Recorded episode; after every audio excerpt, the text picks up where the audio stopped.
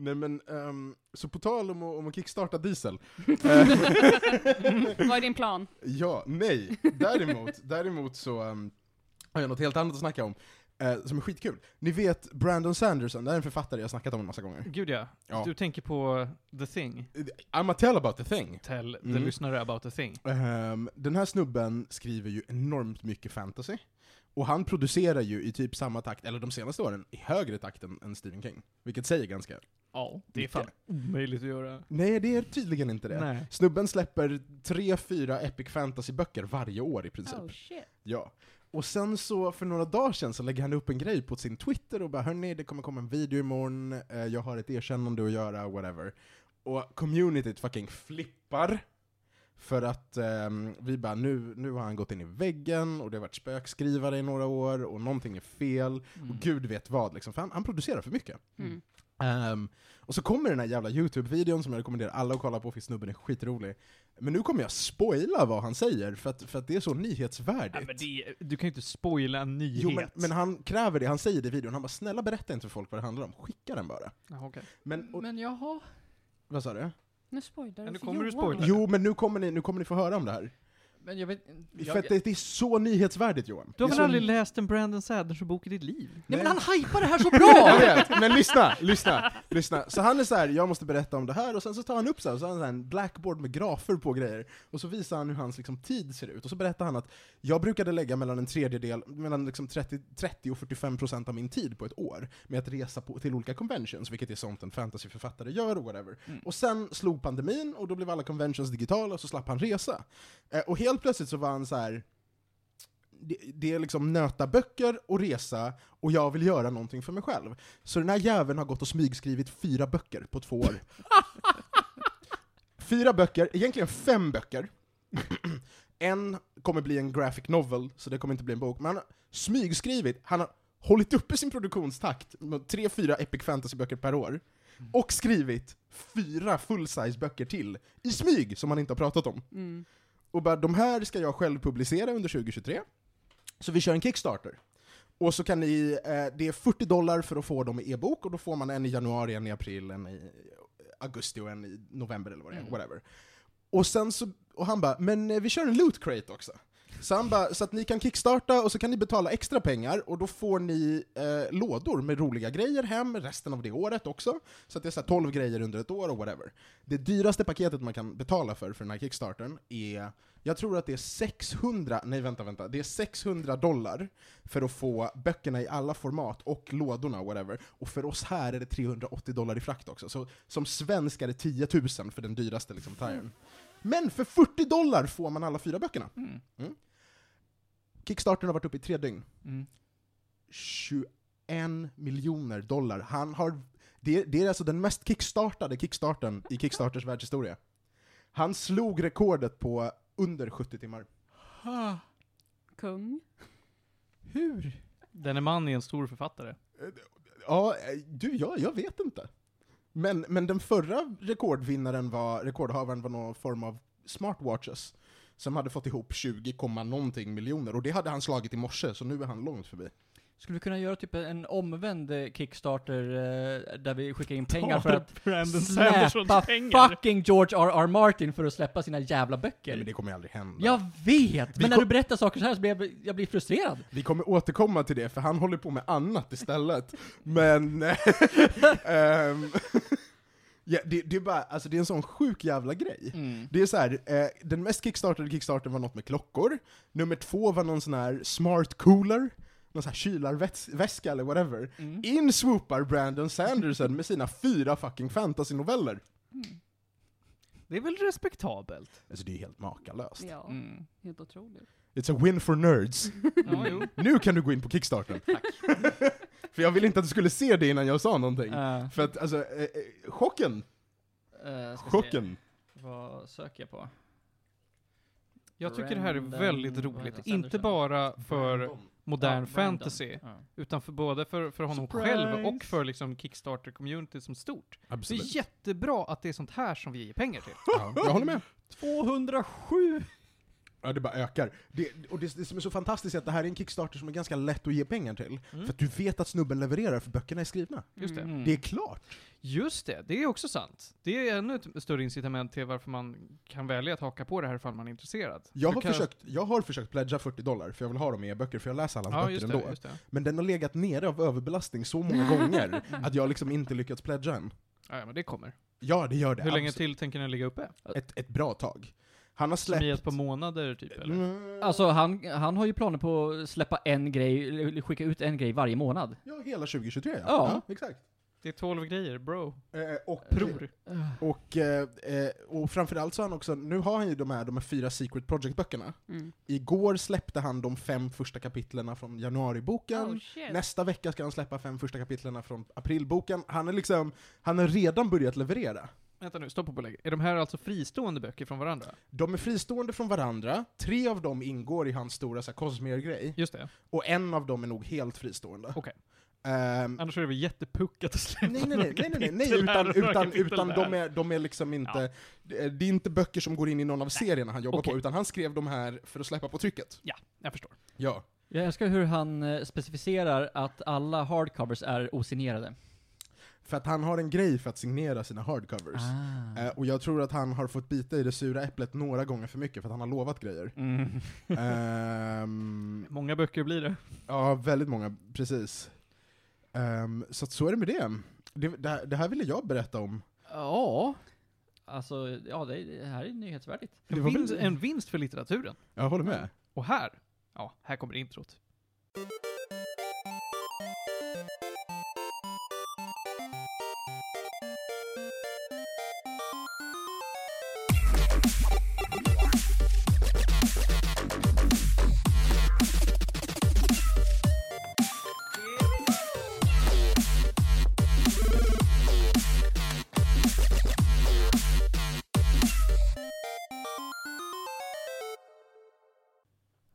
Hörrni, det är avsnitt 85 av Medis Radio, podcasten om all typ av möjlig fin och full kultur. Det är en fredag.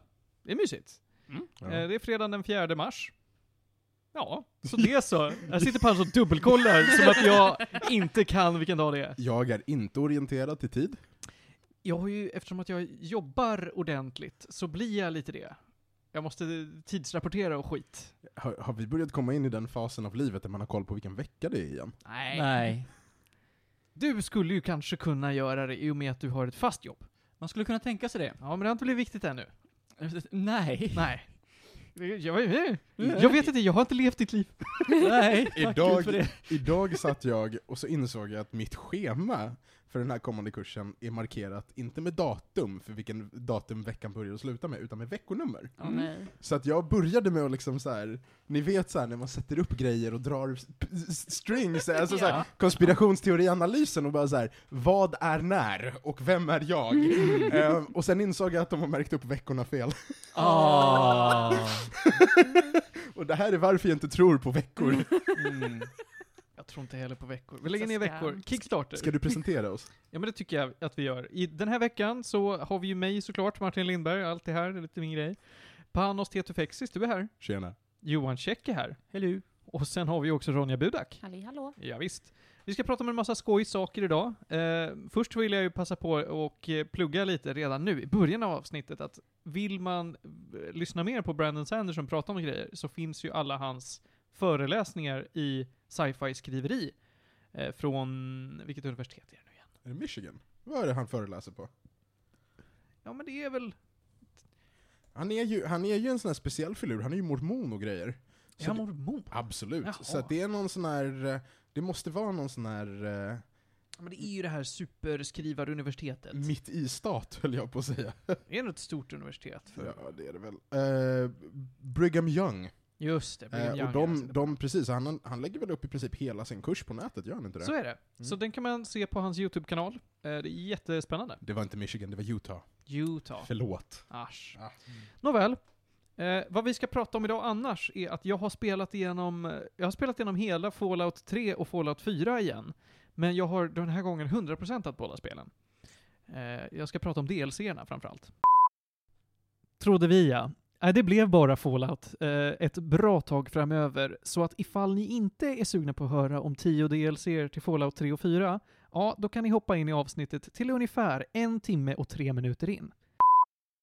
Sen så, Panos, du har sett eh, dagsfärska är det inte? Det är gårdagsfärska? Nej, två dagar sedan. Ja, Två Det var- dagars det var fan färska. det var fan The premiär. Batman. Ja. Robert Pattinson är snygg och arg.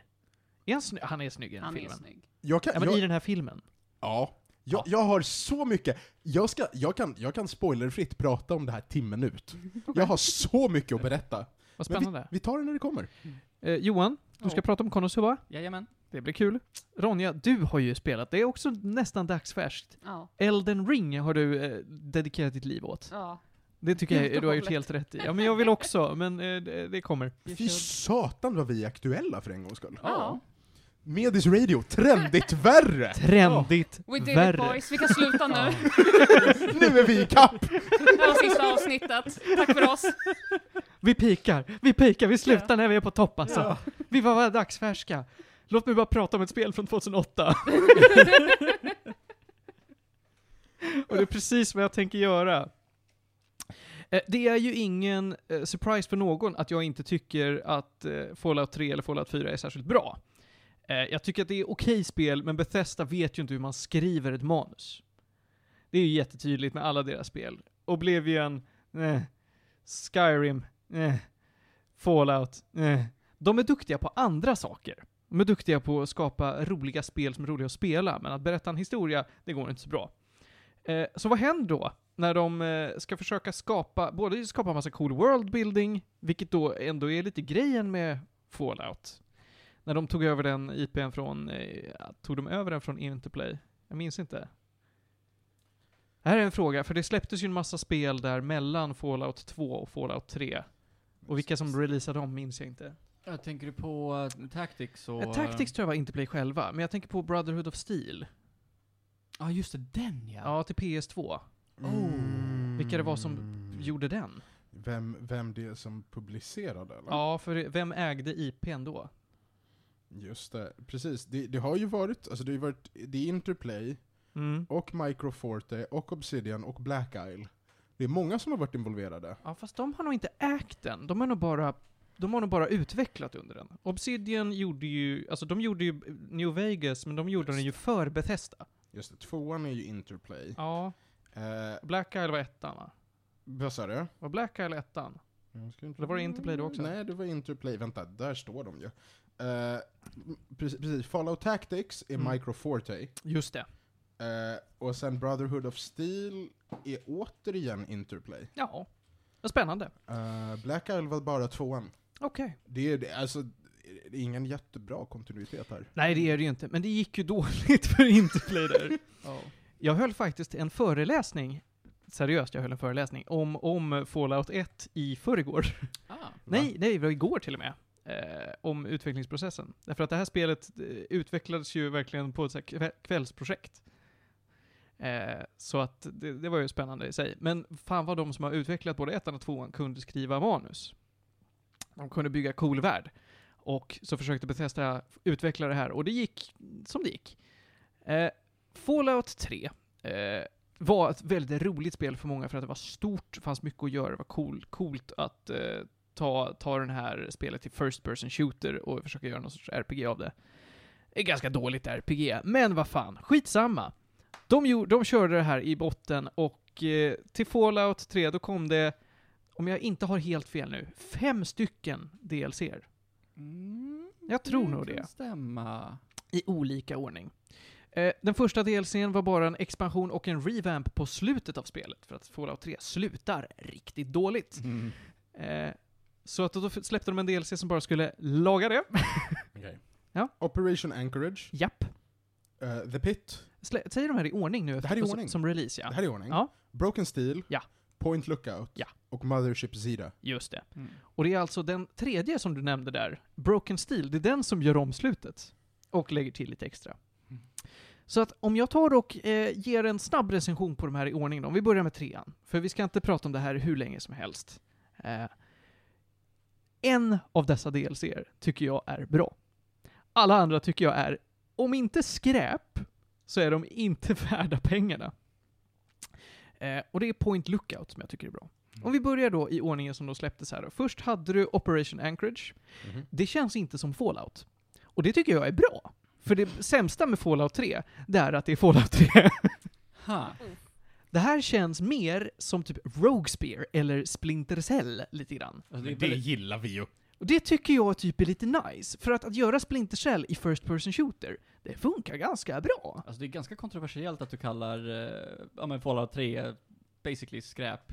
Nej, jag tycker inte att spelet är skräp. Det gör jag inte. Jag tycker att det har sina fördelar. Du, du sa nästan det. Ja, men jag, ja, men jag säger att det är skitdålig story och det är ett jättekast Eh, RPG. För det är fortfarande många som, eh, ja men håller eh, Fallout 3 högre än 4. Ja, gud ja. Mm. Eh, Felix Eder till exempel. Ja. Jag satt och åkte tunnelbana med honom och sa hur mycket jag tyckte att Fallout 4 var ett dåligt spel. Han sa "Ja, jag tyckte 3 var typ det bästa, bättre än New Vegas. Och jag höll på att slå honom.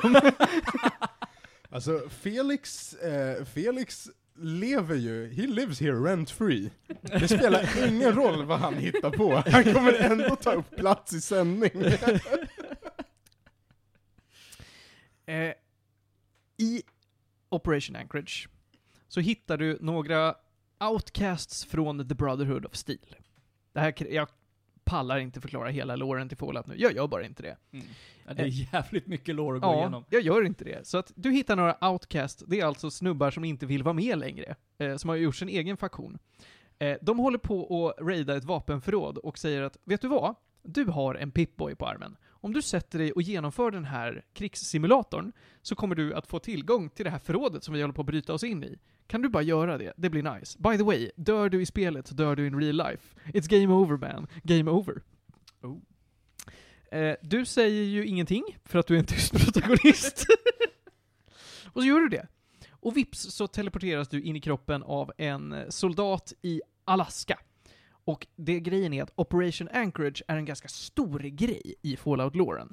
Det var när Kina invaderade Alaska, alltså i, ja nu får jag dra lite lore i alla fall. USA, i det här universumet, USA annekterade Kanada och sa ni är våra nu, fuck you, och Kanada sa nej, men okej. Eh, och USA sa att ja, men vill ni bli invaderade av Kina så, så gör det då, men vi tänker fortfarande ta och annektera er. By the way, vi ska bara gå igenom eh, er för att komma till Alaska, för att det är där vi är närmst. Jag antar att Kina gick genom Ryssland, I don't know. Eh, och det här stora eh, försvaret då, av Alaska mot kineserna, det är eh, jättestort för att USA mer eller mindre halvtorskar det här. Det blir, det blir en stor massaker, men, men eh, you win some, you lose some, sen bestämmer sig Kina och resten av världen för att njuka världen. Det, ja, det, boom, det är det som leder fram till liksom, att bomberna faller. Eh, och du får då spela eh, som en soldat som eh, först ska liksom stoppa kinesernas infiltration och sen så ska du slå tillbaka dem. Och allting som då som sagt inte känns fallout över det, det är nice. Men ju längre in du kommer, desto mer går det till att bli fallout igen. Och därför så slutar det vara nice. Bland annat en cool grej du får göra som inte känns så, det, det tror jag bara åldrats dåligt, är att du får kommendera en liten trupp med soldater. Och den här lilla truppen får du välja själv. Eh, det är alltså så här nameless soldiers. Du får så här, ah, vill du ha en infanterist och en robot? Nice. De här smälter ju som smör, så att du basically säger åt dem, ut och slåss, så ser de gå ut på fältet och dö. De bara går och lägger sig. Ja, och så pratar du med din sidekick och säger hej, kan jag få flera? Och säger okej. That's the game folks. Och så gör du det här med några strategiska punkter. Du får den uh, kinesiska generalen och ja, hugga sig själv i magen med en kniv. Och sen så vips du vann. That's the DLC. Du får en fet power armor när du kommer ut ur simuleringen och de här outcasten säger ah nice. Tills du sätter på dig armorn. För då går de på dig och vill döda dig. Va? Ja, det är jättekonstigt. Jag gick in i den här power armorn, alla blev hostile, så jag smälte dem och sen gick jag. Det var det. Okej.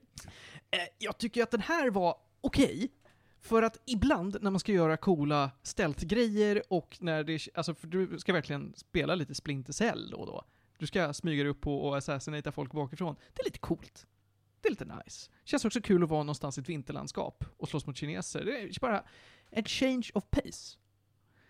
Jag, jag säger att den får en, en typ en trea, en svag trea. Eh, sen hade vi Panos, nu får du hjälpa mig med ordningen. Var det The Pit som kom sen? Mm, sen kom The Pit. Ja. Eh, The Pit är Pittsburgh. Pittsburgh är en stad i USA. Den här stan mår jättedåligt i det här universumet. Det har det här är någon sorts industristad och tillsammans med eh, allt eh, radioaktivt avfall som händer i världen så har det bildats någon sorts jättejobbig sjukdom som gör att folk blir eh, som en värre typ av ghouls där. Eh, Den här stan har kom in och slaktades av en massa Brotherhood of Steel som sa att vi ska utföra någon sorts rensning för att få bort sjukdomen. De lyckades, typ, men sen var det en snubbe som bestämde sig för att nej men vet du vad, jag stannar här och tar över. Och han blir någon sorts eh, diktator. Som tillsammans med en massa raiders, vilket då bara är random hejdukar, eh, skapar en, ett slavrike. Där de eh, sätter folk i arbete för att bygga industri. Alltså de får jobba liksom med, med eh, att smälta metall, tillverka skit. I, ibland förundras jag över hur Fallout lyckas vara så jävla mycket Fallout. Eller hur? What does that even mean? No one knows what it means.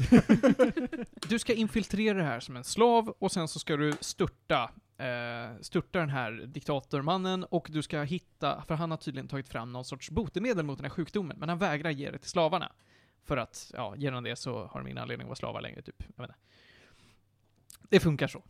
Oj. Han, han säger att ja, han vill ha det här till sig själv och bara ge till sina raider-kompisar så att de får fortsätta vara in power. Eh, konceptuellt, jättecoolt.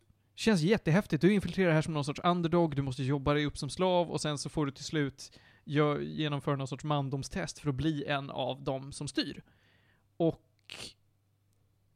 när du väl har gjort det så får, jag kan spoila det här för det här är ett, 14 år gammalt spel, eh, så får du träffa den här mannen då och då visar det sig att botemedlet till sjukdomen, det är hans dotter. Hans nyfödda spädbarn. Aha. Så att då får man det moraliska valet, ska jag kidnappa hans dotter och eh, ge henne till de som vill eh, vara frihetskämpar, eller vill man stanna här uppe på toppen och känna att det är lite nice att ha slavar? Den biten, det lilla skalet jag har beskrivit nu, det är typ nice. Mm. Gameplayt, världen och combaten är så jävla kass. För att Pittsburgh ser ut som insidan av The Great Mighty Pooh. Alltså, Wait, det what? ser så jävla fult ut. Oh, nej. Fallout tycker jag är som sämst när man går runt i ruiner, för allting är bara trash. Jag förstår att det är så världen ser ut, men det är ju inte snyggt att titta på bara för att saker är... Alltså saker kan ju vara lite estetiskt tilltalande även fast saker är förstörda. Pittsburgh är bara hemskt fult. Smutsigt, grått, äckligt i samma färgskala hela tiden. Eh, och allting slutar bara upp med att oavsett vilken sida du är på så ska du bara gå och genomföra någon sorts massmord. Mm. Och det blir jättetråkigt. Mm. Det, det, alltså... Du, det finns så mycket named NPCs som man tror att du ska bli värdefull för storyn, du har en personlighet. Nej, det är bara ett namn. Någon har sagt att du ska heta Ashley. Okej, vad fan är Ashley då? Mm. Nej, det är, nu har Ashley inget huvud. Det, alltså rent stilistiskt, det jag hade mest problem med, eller stilistiskt, men eh, det jag hade rätt mycket problem med med Fallout 3 jag kände, det var det här att hur du behövde ta dig igenom eh, tunnelbanorna för att ta dig in i vissa delar av stan. Det tyckte var jag också, det sög. skitjobbigt. Alla tunnelbanor ser likadana Nej, nu fan. Okej. Ja, nej, Tyckte du Nej. att tunnelbanan var kul? n- nej, Vad tycker du? nej. Jag betalar inte för att behöva uppleva mer tunnelbana när jag sätter mig vid min jävla dator. Fördelen med en öppen värld är att du ska kunna gränsen. gå hur du vill, vart du vill. Här går gränsen. Mm. Washington DC kan du inte komma åt om du inte går runt i tunnelbanesystemet. Och Ja. jag håller med dig Johan, Mm. det sög. Ja. Alltså vi, jag, jag kan köpa så här, ja men vissa typ så här key points kunde det vara så här, ja men du måste ta dig igenom tunnelbanan för att komma till de här platserna. Men det är nästan alla platser i stan. Ja, he, alltså hela sektioner av staden Ja. är, är borta. Hade Ja. det varit, jag håller ju med dig om att, vi säger att du vill gå till Vita huset, Mm. för det går man en gång. Ja. Det hade varit nice om du vill säga, ja ah, för att ta dig hit måste du gå igenom tunnelbanesystemet. Mm. Det köper man. Ja. Ska man gå runt i den öppna världen och säga, vill du låsa upp den här delen av den öppna världen, måste du gå genom tunnelbanan. Mm. Vilken tunnelbana? Fuck you! Ja just det, det är den också. Du måste gå vi- genom vils, vissa stationer för att kunna, så du måste, du måste inte bara genom tunnelbanan, utan du måste ner, upp, ner, upp, ner, upp. Nej vänta, det här var fel. Ner igen, upp, ja till den andra, där kan man ner, och upp. En, det här är ju inget problem i, i The Pit. Mm. The Pit är å andra sidan strukturerad, alltså Pittsburgh är strukturerad som en måne ungefär. som att du måste gå som en pingpongboll fram och tillbaka mellan slavlägret och då eh, Raider Haven, tror jag faktiskt att det heter. Eh, att behöva gå den här sträckan, det är ingen kul sträcka för Pittsburgh är fult. Och att behöva gå så här många gånger är heller ingen kul. Och varje gång så måste jag genomföra något nytt sorts massmord. Det finns en jättebra idé. Jag tycker verkligen konceptuellt om The Pit. Genomförandet, nej. Mm. Den får en två, en stark tvåa. Men en två av fem alltså. Nej. Sen hade vi Broken Steel. Broken Steel sa, just det, för, förlåt hörni, vi fuckade upp slutet på Fallout 3. Vi gör om det. Eh, det gör så, alltså Fallout 3 slutar som så att eh, du eh, måste offra dig själv för att rädda, rädda Washington. Mm. I Broken Steel, då slipper du det. Då kan du få din kompis att göra det åt dig. Och sen så kan du fortsätta spelet efteråt. Där har de höjt level capen och lagt till lite mera, eh, lite mera story.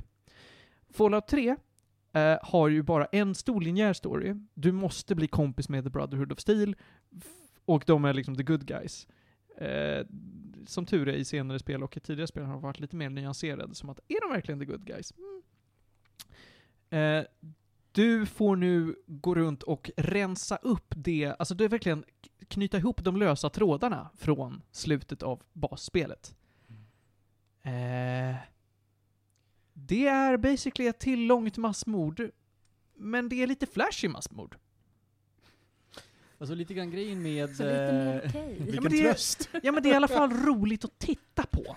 Alltså lite grann grejen med det Brotherhood of Steel som man träffar i uh, Fallout 3, det är att de är, de är inte separatister, men de skiljer sig ändå lite grann från övriga Brotherhood of Steel. De har inte riktigt de här strikta reglerna som, uh, ja men, eh, The Brotherhood annars, eh, ja men väldigt mycket har. De är lite mer, ja men humana och vill, ja men lite mer dela med sig av sin kunskap med eh, övriga världen. Mm. Medans resterande Brotherhood of Steel är vä- väldigt så här: nej, vi har den här kunskapen, alla andra idioter vet inte hur de ska eh, använda det. Visst är det så? Mm. Visst är det så? Så att eh, de känns mycket mer som the good guys kontra fyran. Ja, Men, Men ja, det kom- det kommer vi till. Ja. jag tycker, det ska jag säga att eftersom att jag kört de här back-to-back, Mm. tycker jag ändå att de har gjort väldigt snygga kopplingar mellan Fallout 3 och 4. Oh ja. Det har de verkligen Mm. gjort, det tycker jag är nice. Nåväl, det, vi var inne på Broken Steel, men jag ska inte säga så mycket om det, för det är inte så mycket att säga om det. Du bara går runt och eh, rensar bort Enclave-soldater, och det är lite coola grejer du spränger, and that's it. Det är som att det här är det canon-slutet. Det förra var bara någon sorts hittepå-slut som de inte hann göra klart. Eh, att du får en högre level cap, det är nice. Du kan bygga en roligare karaktär, basically. Kul! Sen så hade vi Point Lookout, och nu kommer vi till the name of the game här alltså. Och nu kommer vi till saker som jag faktiskt också har spelat. Vad skönt. Både- Är det här alltså den enda delsen du har kört? Och eh, Mothership säger det. Ah, okej. Mm. Point Lookout är... Du, du sätter dig på en båt och reser iväg till en ny del av världen. Du åker iväg till Maryland. Till eh, ett litet träskområde där, eh, där det basically eh, påstås vara en kul plats för folk som vill ha fara och upptäcka eh, nya ställen och leta skatt. Och du säger ingenting för att du är en silent protagonist. Men du åker iväg dit, och det här är ett helt nytt hubbområde. Med sidequests, med ställen att utforska, det är, alltså det är ju för sig då, eh, både, både, det är ju The Pit och, äh, inte Operation Anchorage, för det, den är väldigt linjär. Men, men The Pit är ju ändå lite åt det hållet att det är ett nytt hubbområde. Men det här är en mer öppen värld. Den här är inte formad som en måne. Här är det verkligen som att du kan gå vart du vill på, det är ju inte en ö, men det känns som att du är på en ö. Men det, jo men det är väl typ en ö? Ja, men det är ju träskmarker, det är svårt att säga vad som är en ö och inte. Fair, fair. Men det, det omges av, ja men... Ja men typ vatten. Ja, Eller träsk. Vattenträsk, ja. Ja. Jag Eh, frå- Fråga, eh, du hade klarat spelet och var hyfsat höglevlad när du kom hit? ja, jag tror att jag blev maxlevel under Point Lookout. För jag, eh, jag hade ju kört en ny, eh, eh, en ny karaktär när jag körde det här och eh, kom hit innan jag hade klarat spelet, så jag, jag var lite lägre level. Jag förstår. Eh, så vi får se hur det påverkar våra uppfattningar. Det som gör att den här känns nice är att det är en helt ny öppen värld med en helt ny, liksom, ställen att utforska, stories att hitta, mer lore. Det känns som att, ja men här har ni i alla fall gjort ett koncentrerat fallout, där det känns okej att gå omkring för att världen är precis så lagom stor att det känns som att det händer coola grejer runt den. Och det är roligt. Storyn är kanske inte den bästa, sidequesten är inte de mest intressanta. Det spelar ingen roll, det är fortfarande bra nog för att det ska kännas som jag har lagt pengar på det här som betalar sig. De här pengarna går till någonting okej.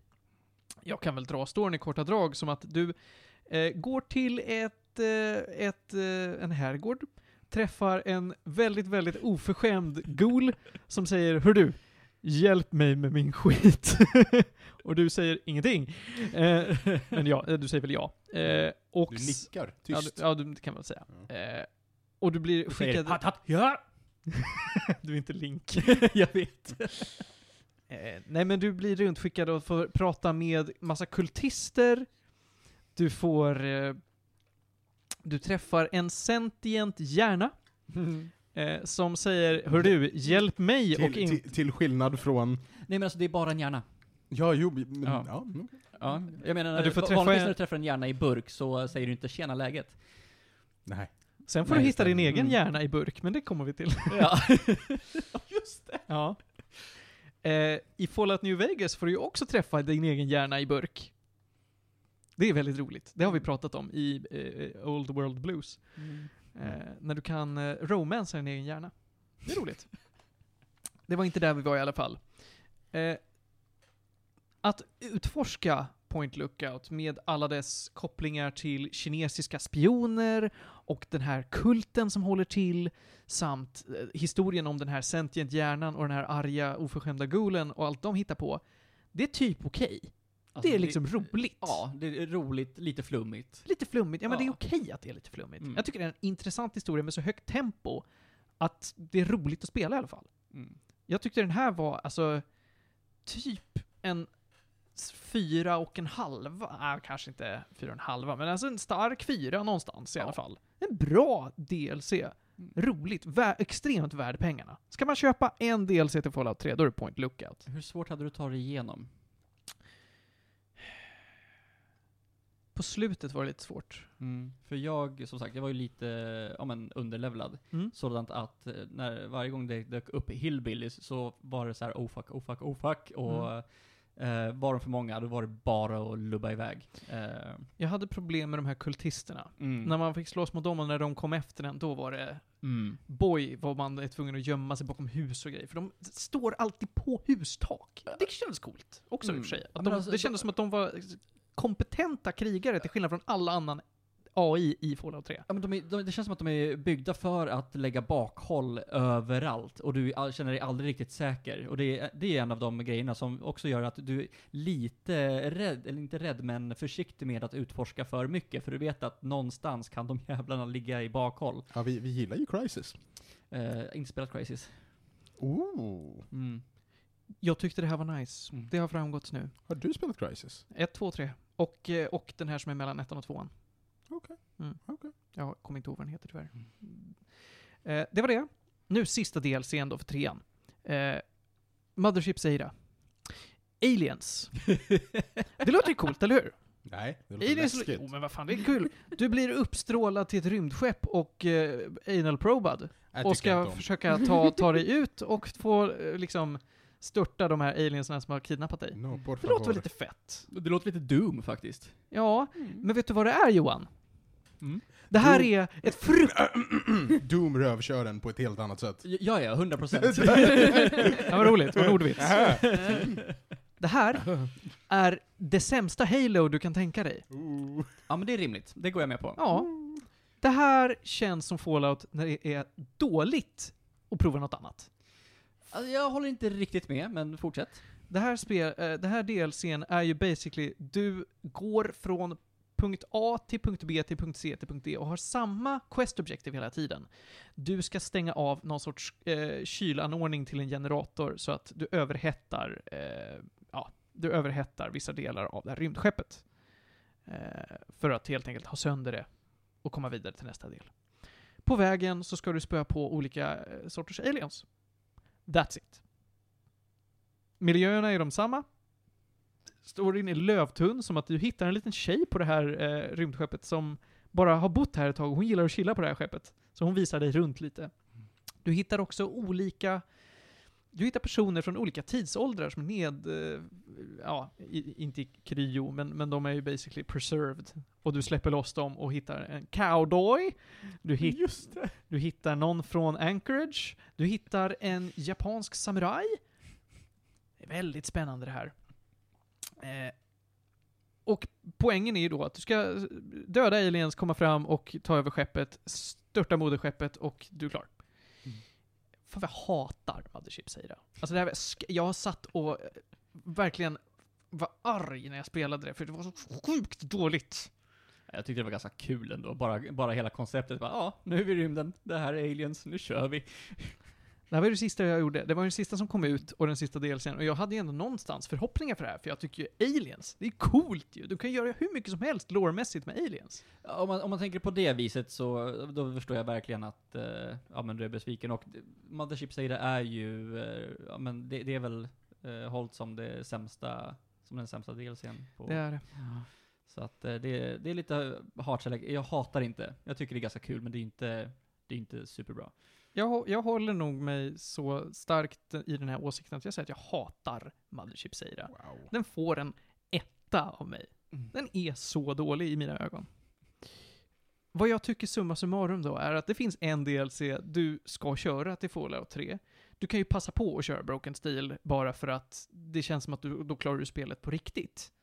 Men Point Lookout är den där jag känner det här är en separat bit som är värd att spela. Enda med Broken Steel att du fortfarande får skit om du eh, inte går in själv. Ja. Vilket bara såhär, men va? Det var ju jättelogiskt att skicka in den här karaktären. Du är ju resistent mot eh, radiation. Ja. Varför får jag skit för det? Vad ska jag gå in och dö för ingenting? Det här är ju ett 14 år gammalt spel. Och det märks att det är ett 14 år gammalt spel. Vad som slog mig som starkast, för förra gången jag spelade igenom Fallout 3, då, då spelade jag ett PS3 och det gav mig Yellow Light of Death på det. Så att jag sprang igenom det bara för att kunna slänga ut spelet ur konsolen och laga min konsol. Eh, det finns ju så få quests. Alltså spelet, är, det, det är så stor värld med så lite att göra. Jättekonstigt. Men det är väl för att det är gammalt liksom. Men jag tycker Oblivion som typ är tre år äldre, två år äldre kanske, känns inte alls så. Nej men det är väl, det är väl bara så här i, i, i början av eh, den här odödliga open world-trenden vi lever i, så var det ju, det var ju så viktigt att bara ha en stor värld. Att man liksom inte förvaltade den. Mm. Eh, För, för mig, jag har mycket hellre ett linjärt spel som är proppfullt. Mm. Ehm, det, det har, det är många, många utvecklare som har blivit bättre på det där. Ja, visst är det det. Men Inte jag, alla. Nej, nej, det, ska, det är rimligt. Men jag, det är sån otrolig skillnad mellan Fallout 3 och New Vegas i den aspekten. För att Fallout 3 känns som ett sånt spel som ändå haft tid på sig att utvecklas och så är det så lite substans. Och New Vegas som stressades fram och har så otroligt mycket substans. Obsidian. Ja, det är Obsidian. Men Ja. de visste vad de höll på med efter att ha Och de utvecklat använde Knights of the Old nästan all, Republic. eh, liksom alla... eh, Assets. precis, Ja. så de hade ju ganska mycket tid att... eh, mm. Jag jobbar på att skriva. Ja. Och det var ju tur. Mm. Det var ju tur. An- Annars så hade det spelet inte varit något bra. Mm. Eh, faktiskt. Nåväl. Det var Fallout 3. Ska vi flytta oss till Fallout 4 nu då? Fallout 4 har ju två ordentliga DLCs till sig. Men den har också, vad är det, tre eller fyra små? Eh, du får påminna mig. Ja, jag tar dem lite snabbt. Mm. Om det är, är det tre eller fyra? Skitsamma. Eh, jag drar dem jättesnabbt för att de är inte så mycket att prata om. Eh, I en av dem så får du ett långt quest om robotar som har invaderat och du ska stoppa dem. Du kan också crafta dina egna robotar. Vänta, vänta. Vi får flytta oss nu och tänka på att Fallout 4 som kom ut 2016 tror jag. 15 eller 16? 15. 15. Det var ju mycket grejer med det här settlement-mekaniken. Du kan crafta jättemycket. Du kan bygga ett coolt läger. Du kan eh, modifiera dina vapen. Det här är helt nytt, alltså helt annan tidsålder av spel. Och den här settlement-mekaniken, den togs ju inte emot så väl. Det var inte så att folk ville spela Fallout så här så mycket för att bygga. Eh, Alltså, jo, det- finns faktiskt förvånansvärt, eh, en, en förvånansvärt stor community som vill bygga. Och, Mm. det- och det är en stor anledning till att eh, ja, men Fallout 76 faktiskt fortfarande lever. Eh, Absolut. Men det som var den stora floppen var ju den eh, eh, si- sidekicken som du får som skriker på dig att massa settlements behöver hjälp i tid och otid, som Mm. gör att du måste rycka ifrån dig vad du än du håller på med och gå och rädda. Fast alltså, jag kommer ihåg det här, som sagt, Fallout 4 kom ut 2015. Mm. Jag och Martin poddade om spel då, så vi har haft de här diskussionerna förut. Mm. Ehm, och innan dess hade WoW-expansionen Warlords of Draenor kommit ut 2014. Just det. Och de hade ju också introducerat en, eh, en Garrison som var en settlement-grej. Så att jag kommer ihåg att det var väldigt trendigt att hata på det här på den tiden. För att det, jag, jag tror att huvud, liksom, the main perception var att det var en fill-out-mekanik. Mm. Eh, och ja, visst har det funnits entusiaster som gillar att förbättra och bygga och hålla på, men, men jag, tror, jag tror ändå att den populära opinionen var att det här var skit. Mm. Och att det liksom inte behövde ta upp så mycket plats i spelet. Och Jag är nog beredd att hålla med, för det känns inte som att... Det, jag tycker att det är en fill-out-mekanik. För den kopplar inte in till storyn eller loren på något sätt. Den kopplas inte in som en huvud-gameplay-mekanik, utan den känns som en separat grej du kan göra i ett annars first person shooter, Mm. som också ska vara ett RPG. Och det ska sägas att Fallout 4, det är ett skitbra shooterspel. Mm. Jättebra i shooter-aspekten alltså. Moi. Men RPG-biten är ju inte bättre för att det fortfarande är Bethesda. Mm. Men alltså jag, jag vill nog vidhålla vid att det är lite grann hur de tjohornar, för eh, grejen var den, när jag körde Fallout 4, Mm. då fick jag, ja, men nästan direkt sa- sagt till dig, hoppa över första stan. Jag bara, "Jaha, vadå? Nej, jag kommer bara fastna med massa skit med settlements. Så jag tror att det är lite grann där också, för spelet vill ju leda dig till, eh, vad fasken han heter? Eh, Preston Garvey. Preston Garvey, exakt. Som ger dig, och där får du ändå hålla på liksom en, en halvtimme, timme minst med quests. Bara för att få honom som companion och du måste hålla på med settlement-grejer. Och jag tror att det är mycket där att det, blev- tjohornat. Mm. Eh, hade det liksom varit eh, en, en grej där de bara, ja men tjena, kolla på de här, bygga saker, hjälpa settlements. Då tror jag att det, han hade bara, okej, jag kan skita i det här, låt mig bara gå, gå med main questen. Mm. Men jag håller med dig, att Mm. hade det implementerats bättre hade jag inte tyckt lika illa om det. Mm. Men det känns så lösryckt från resten av spelet, så jag inte tycker att det passar. Mm. Sen settlement-mekaniken i sig och hur den är formaterad, som hur man faktiskt spelar det, det kan man tycka man var med om. Det är ingenting för mig, men jag respekterar den som tycker att det är roligt. Nåväl. Eh, vi var på bygga robotar, vilket man gör i då Atomatron, som den här DLCn heter. Ja, just det. Ja. Nu, nu börjar det. Mm. Du får en ny Robot Companion. Du kan också bygga dina egna Robot Companions. Du kan alltså välja vilka delar av vilken sorts robot som helst i Fallout-universumet som du ska bara eh, Frankensteina ihop till en eh, robot. Det är lite coolt. Det har ju ingen bearing som helst på storyn eller spelet i stort, men det är kul. Det är kul att det finns. Och jag tycker att det förstör inte spelet på något sätt. Står, den här storylinen som finns, den är lite eh, eh, eh. Inte värda de pengarna, för det här är en ganska dyr DLC.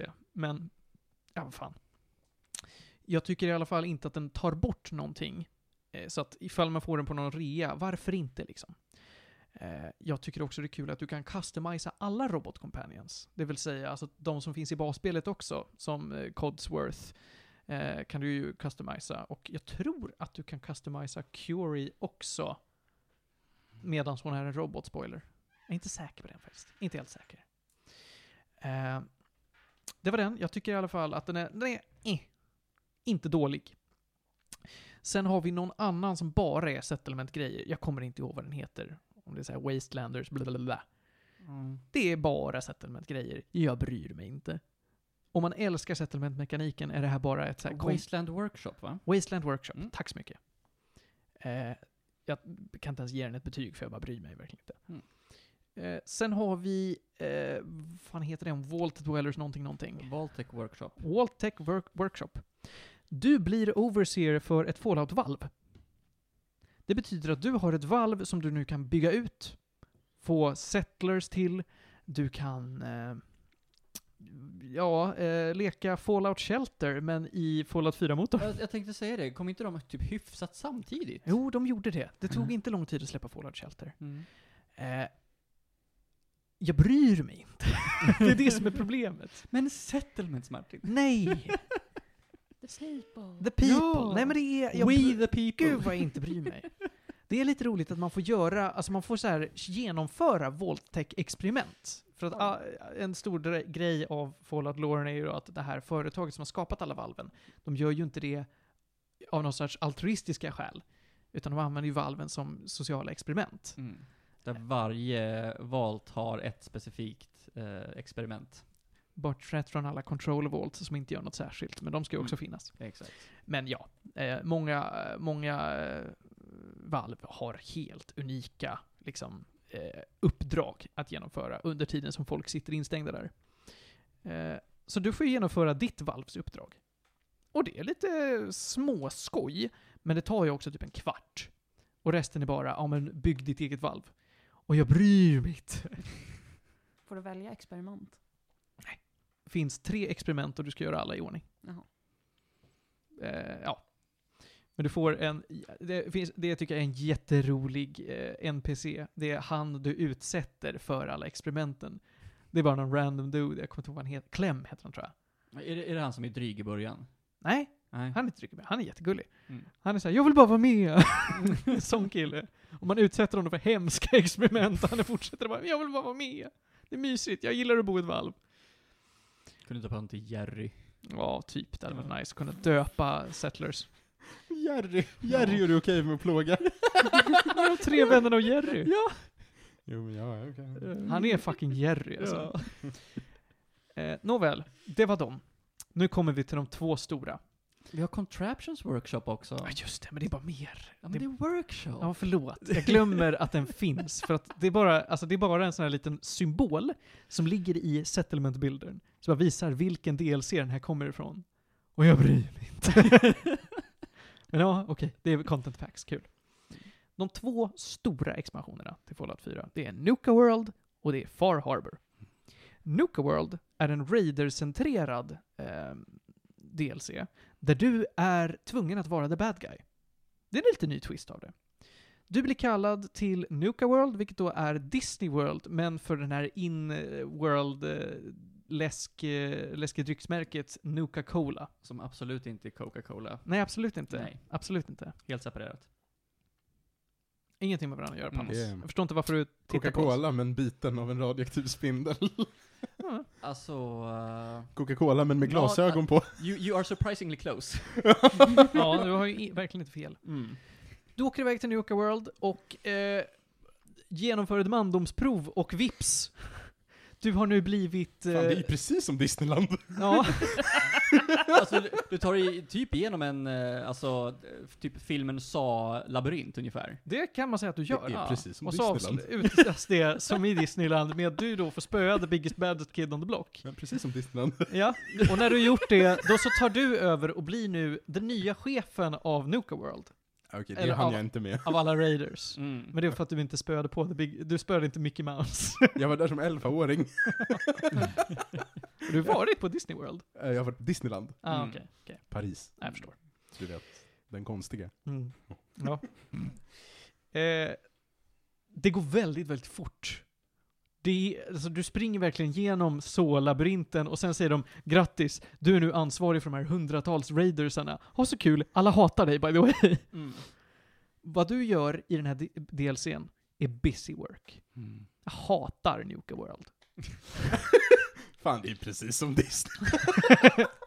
Nej men vadå? Alltså, du går runt och ska, ja men, bara sätta dem på plats. Ja, Bara säga sitt. ja. Duktig hund. Det är typ vad du gör. Du Ja. går runt och rensar ut olika parker i Nuka World. Du säger det här Raider-gänget, ni får bo här nu. Sitt, plats, skärp er. Och sen är det någon Raider-grupp som kommer bli lämnad ensam för att det inte går att distribuera alla Raider-grupper fritt. Du får alltså välja själv vilken, vilket gäng, för det finns tre stycken olika gäng, Mm. som ska ta över vilken del av parken. När du har gjort det här, allt det här är ju bara busy work. Antingen så ska du hitta tusentals items, du ska döda x antal eh, pryttlar eller, eh, eller monster. Du ska... Ja, den kan jag komma till sen. Skitsamma, du ska göra massa busy work och när du har fått det, då blir du belönad med mer busy work. Och alla konstant hatar dig. Och alla säger 'Jag respekterar inte dig' Då Nå- har du valt fel grejer i konversationerna. Nej, det går inte att bli respekterad. De kommer Jo. säga Åh, okej, ja men fan du är lite cool ändå. Men jag hatar dig fortfarande. Någon av rebellgrupperna kommer att rebella. Du går och dödar dem som att de var någon som betydde någonting, för ingen har ju någon personlighet. Och vips, eh, fireworks och du har, eh, du har nu fått allas respekt i någon form. Bam, Nuka World over. Resten, som är alla achievements och alla sidequests, är mer fucking busy work. Men nu har du glömt Sito. Ja, det är det jag skulle komma till. För det, är, Nice. det är den lilla biten av den här DLCn som jag tycker är nice. Eh, en av de här parkerna, det finns ju olika, olika små parker, precis som i Disney World. Du har en som är liksom Tomorrowland, och är lite fu- futuristic, jag tror den heter Galaxy Zone. En som är Ki- det. Ja. Kiddie Kingdom, som då är barn, eh, barnparken. Det är Fjumseby Mm. från La, Lalandia. Eh, du har, eh, fan heter det nu då? Jag tror den heter Utah Gulch. Men ja, ja, just det. det, ja, är, mm, det är vilda just det. västernland. Mm. Und so weiter, und so weiter. Men den sista du kommer till, eller den som är längst bort då, det är Safari Zone. Det heter Hej Pokémon. Ja, precis. Ja, men den heter nästan Safari Zone. Eh, det första du gör är att du träffar Tarzan. Och Tarzan blir överfallen av en crossbreed mellan en krokodil och en deathclaw. Mm. Om du sätter en krokodil och en deathclaw och låter dem para sig, då blir det en gatorclaw. Och gatorclaws är fucking coola. Ja, det är de. Fy fan. Supercoola! Tarzan och du går på uppdrag för att då, eh, googlar du hur en gatorclaw ser ut just nu? nej, nej, nej, nej, nej, faktiskt inte. Jag, jag, jag lyckas hålla tillbaka här. Vad bra, för gatorclaws är fucking coola. Mm. Men, men ja, du och Tarzan, ni ser till att stoppa produktionen av Gatorclaws. Vips, det är klart. Det är literally, alltså, det, han heter Marco Sito, Mm. men, men det är faktiskt Tarzan, för han bor med en familj med gorillor. Sito kill. Sito lag, new friend. Sito kill monster. Snabbare, Rodriguez. Ja men verkligen. Du går runt med, om du lyckas med en speech check, vilket du gör för att det är Fallout 4, så eh, kan du gå runt med Tarzan och hans gorillakompis Chris. Just det. Gator Class var ganska coola. Yeah. Jag, jag Mm. googlade. Poängen är bara att du ska gå runt och göra busy work och basically rensa parken på Gator Class. Jippi. Eh, en, det som är lite twisten med det här, förutom den här jättelövtunna storyn, är att Raiders känner att Nuka World är för litet för oss. Kan vi inte gå in och börja ta över settlement i the Commonwealth? Där måste jag, ja men faktiskt hålla med, för där la jag ner den, för jag kände bara såhär, men jag vill inte göra det här. Nej, jag vill inte, men jag gjorde det för achievement. Mm. Eh, men jag tycker det är coolt att de ger den möjligheten. Mm. Det respekterar jag. Du Mm. kan alltså säga åt dina raiders att gå in och ta över settlements och bara bli rövarkungen i the, the, the Commonwealth. Vilket direkt gör Preston Garvey lite putt. Ja, sekunden du gör det så får du upp Preston Garvey hates you. Och vad kände jag då? Jo, jag, alltså jag var så glad, för Preston Garvey vill inte prata med mig något mer. Man tappar honom som companion va? Ja, det gör han. Han stannar fortfarande i en settlement, och du kan göra Minutemen-slutet Va? Ja, jag visst, det kan du göra. Men han, han säger 'Bra jobbat General, du är så duktig' Så pratar du med honom en gång till säger han 'Jag hatar dig' Det är så ogenomtänkt. Ehm, jag tycker det är coolt att man kan göra det, sen implementationen är eh. Eh, För det är verkligen, varje settlement du vill ta över åt Raiders, du gör samma sak om och om igen. Det är verkligen exakt samma sak. Alltså jag tycker hela settingen var så jäkla cool, och framförallt Mm. eh, att eh, ja, men du kunde gå in i en Nuka Factory. Det tyckte jag var lite Den var eh, riktigt nice. Och, bara, och då fick du också typ en tour alla Kallo chokladfabriken ungefär. Eh, Av hur man producerar Nuka-Cola. ja, där får du veta eh, hemligheten bakom den radioaktiva spindeln. Såklart. Så att det, här, det här tycker jag Bethesda ska ta åt sig av, Mm. för det är ett, ett gratis råd. Nu kommer jag med en bra affärsidé. Baserat på vad jag har hört så tycker jag att Fallout 5 ska ha en expansion där man är inne i Ikea-kungens kurva.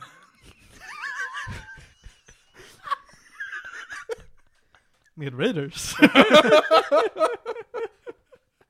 Ja, det. Hells Angels i Ikea-kungens kurva. Hells Angels får inte hänga kvar i Huddinge längre, Martin. Ja.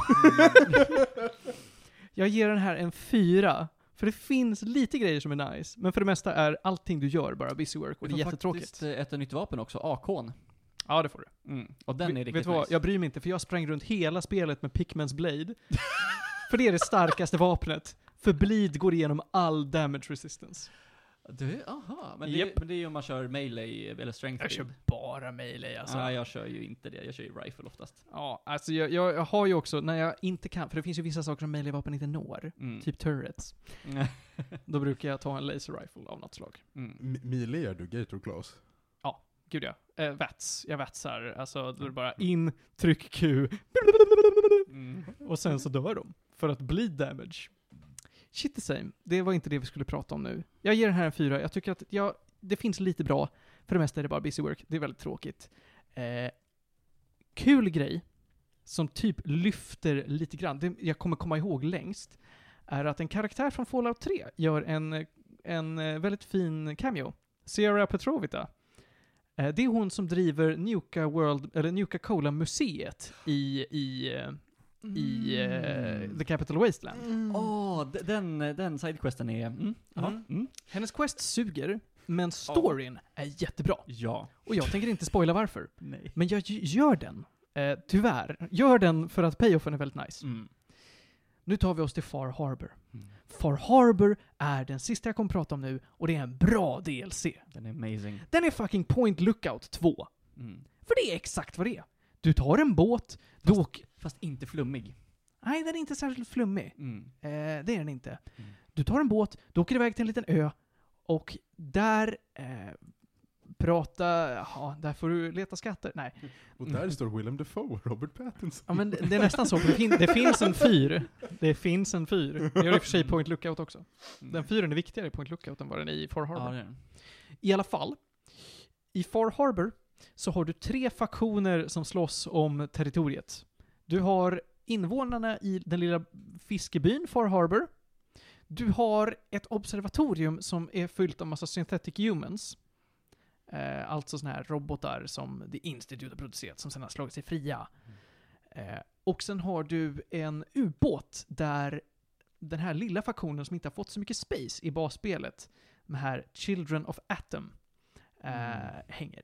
Och de är basically en sorts kultister som tillber radioaktivitet. Jag, jag tänker bara flagga här, för jag spelade aldrig klart eh, den här. Mm. eh, när jag kom till, ja men till Damien, om man skulle göra den grejen. Han heter Dima. Dima. Ja, Ja, just D-I-M-A. Just, just Dima, just det. Jag, ja. ve- menar du när spelet blir Minecraft?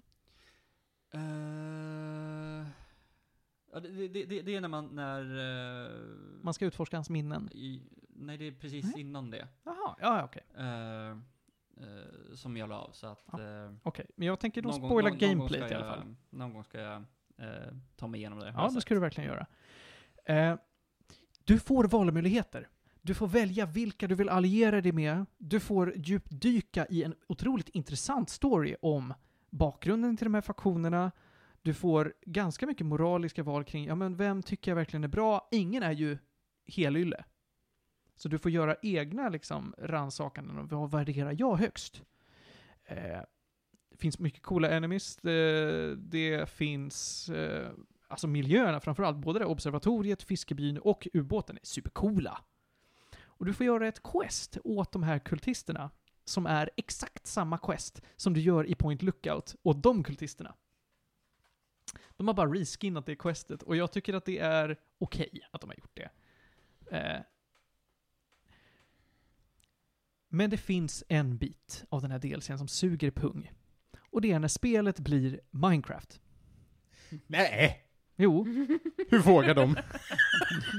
Men, men vi har ju redan etablerat att eh, Fallout är bra när det inte är Fallout. Mm. Men jag sa ju också att jag inte tyckte om det när det var Halo. Sant. Jag tyckte om Fallout när det var Splinter Cell. när Fallout är Minecraft, eller Portal, eller eh, något, då är det inte bra. Det är nämligen så att du ska dyka in i eh, synthroboten Dimas minnen och försöka luska fram vad det är han har stängt ute, för att han har stängt ute sina minnen med flit. Och sen säger han åt dig att jag vet inte varför jag gjorde det här, kan du bara undo it? Du går runt i en du är fortfarande i Fallout, du är fortfarande ett First Person Shooter. Det är fortfarande så att du har den här settlement builder-mekaniken. Men världen du går runt i är gjord av block alla Minecraft. Okej? Kan ni föreställa er det? Ja. Kan man slå på dem? Du kan slå på dem, du kan plocka upp blocken och bygga med dem. You mine and you craft. Kan man laga curry? Nej. Ja. Det du ska göra är att du ska bygga en väg för små, små nanobottar från punkt A till punkt B. Sen ska du försvara sagda nanobottar med en tower defense-mekanik alla typ Sanctum. Men utan olika sorters torn. Eh, Du har bara en sorts torn. Och du ska försvara dem från, från upp- eh, brandväggen, typ. Mm. För att göra det här, för att guida de här, ska du bara både bygga broar med hjälp av alla block och du ska guida, guida lasrar genom att studsa dem på olika reflektiva eh, block. Det här suger! För att det är samma pussel fem gånger som bara blir längre och längre och längre. Först är det ett kort pussel som vi är, men det här är bygga broar, det här är studsa lasrar. Nu ska du göra det igen, fast längre. Nu ska du göra igen, fast längre. Och så igen, fast längre. Och till slut så har du ett så långt pussel att den tog mig 90 minuter med det pusslet, bara för att det är långt. Jag har typ inget emot den typen av struktur i pussel. Principiellt. Mhm. Jag kan inte säga någonting om den, äh, den här specifika instansen. Men jag har fan inget emot det. Jag tycker nog att det är, hör inte hemma här och jag gillar inte den strukturen i pussel generellt. När det inte känns som att de introducerar en ny mekanik, utan de har en mekanik som de bara gör längre. Det, det tycker jag nog ändå pr- principiellt att jag tycker det är dåligt. Mm. Utöver det är, är Far Harbor väldigt nice. Mm. Det knyter också an lite coolt till main storyn. För att Synthetic Humans är ju en ganska kontroversiell grej i The Commonwealth. Och olika faktioner som du kan alliera dig med tycker lite olika om det här. Bland annat så har du ju då The Railroad som hjälper sådana här sorters frigjorda Synthetic Humans. Så du kan prata med dem och säga hej, eh, borde vi hjälpa de här till då The Railroad? Och de säger ja, och så kan du göra det. Om du allierar dig med The Brotherhood of Steel, som är eh, Nazister. nazister är de, Mm. ja tack. De vill utföra etnisk rensning på allting som inte är människor. Ja. Eller då rena människor. Det vill säga att Mm. ghouls är inte människor. Mm. Folk som påverkats av the forced evolutionary virus, a.k.a. supermutants, de är inte människor. Mm. Robotar är såklart inte människor. Mm. Fast de ser ut som människor, pratar som människor, är typ människor. Mm. Nazister. Ja. Allierar dig med dem, så kan du säga hej, eh, det finns en ö här med syntetiska människor. Borde vi gå och utföra etnisk rensning? It's an abomination. Och de säger klart du borde, gå hit och gör det. Att de har knutit an det till basspelet, det tycker jag är bra.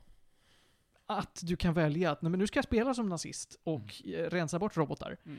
Fine! Det är väl jättekul att det känns som att det ändå kopplar till basspelet snarare än att det bara är vi vet inte vad som händer på den här ön för att vi inte är programmerade att veta om det, för det fanns inte i basspelet. Och det ironiska måste vi också ta nu när vi eh, kopplar tillbaka till Brotherhood of Steel är eh, att ledaren för Brotherhood of Steel i det här spelet är sonen till ledaren, nej. eh, Det är han.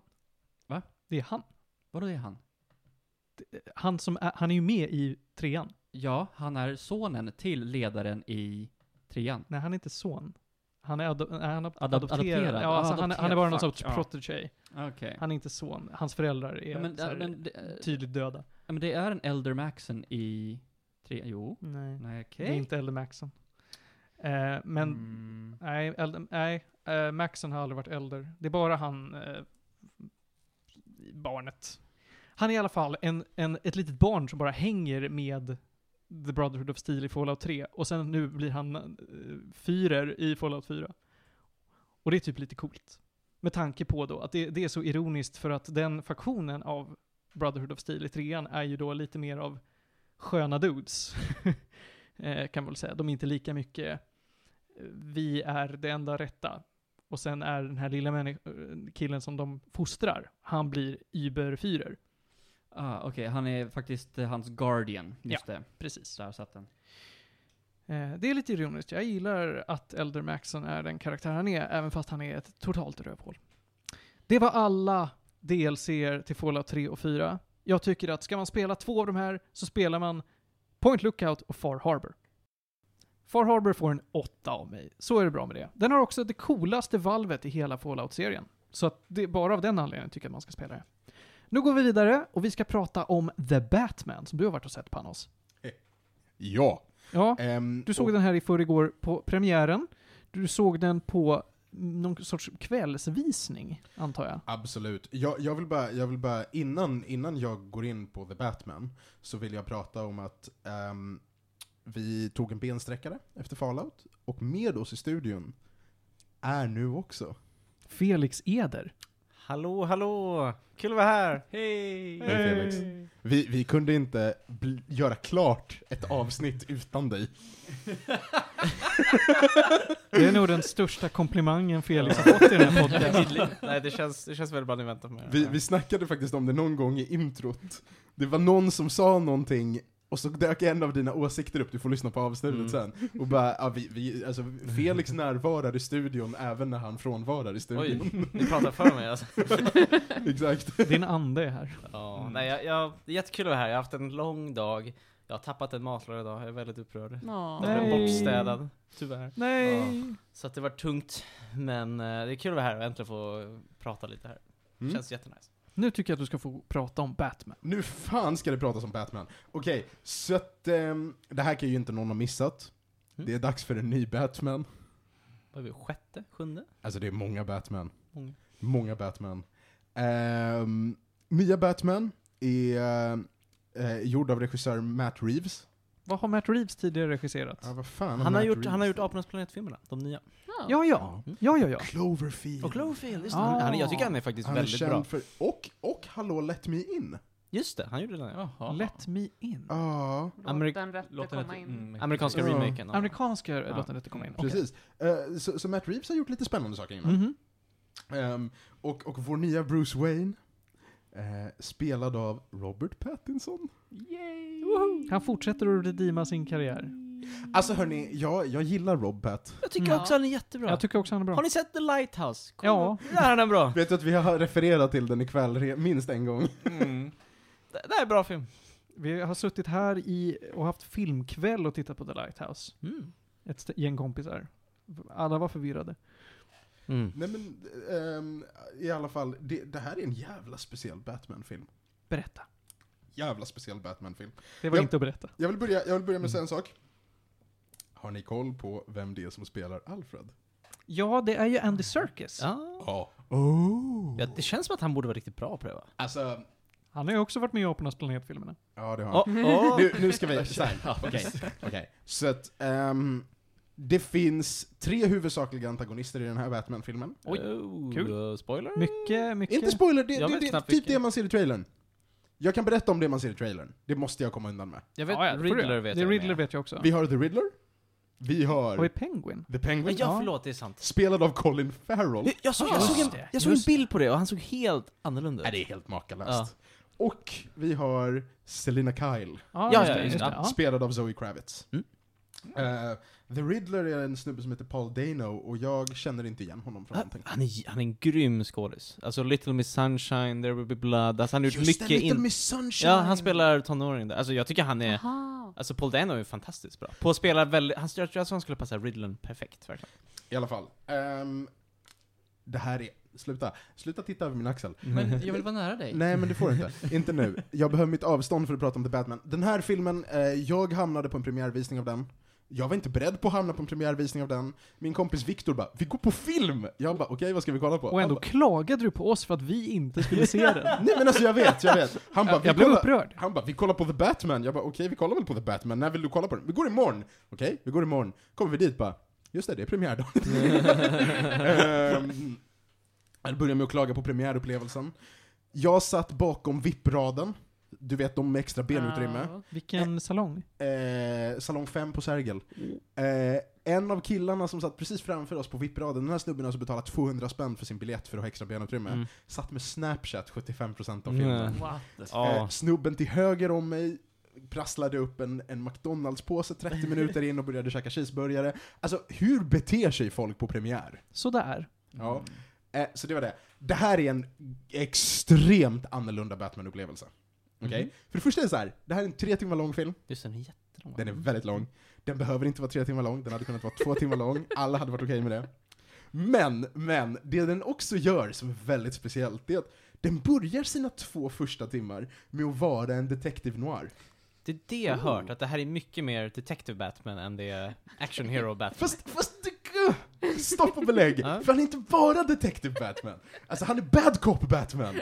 No. Okej? Robert Pattinson, som är hälften så bred som våra tre senaste Batmans, är den mest aggressivt våldsamma Batman jag har sett. Punkt. Han kommer in och bara spör på folk och ställer inga frågor. Okej? Det är en väldigt aggressiv Batman. Det är inte en dödlig Batman, men det är en väldigt aggressiv Batman. Mhm. Vilket är en stark kontrast till faktum att Robert Pattinson är en sticka i vinden. Hur gammal är Robert Pattinson? För han känns ju fortfarande ung. När inte? jag kan inte komma på någon annan live action Batman som jag har känt har haft vibben av att vara så ung. Han är 35. Ja. Och det ska också sägas, eh, som de lägger upp det i filmen, de lägger liksom upp timelinen, så är det en väldigt ung Batman. Okej. Han är ny på att vara Batman. Han är ganska ung, Selina Kyle är ganska ung, alla är ganska unga i den här filmen. Men, men, men han är också, så här.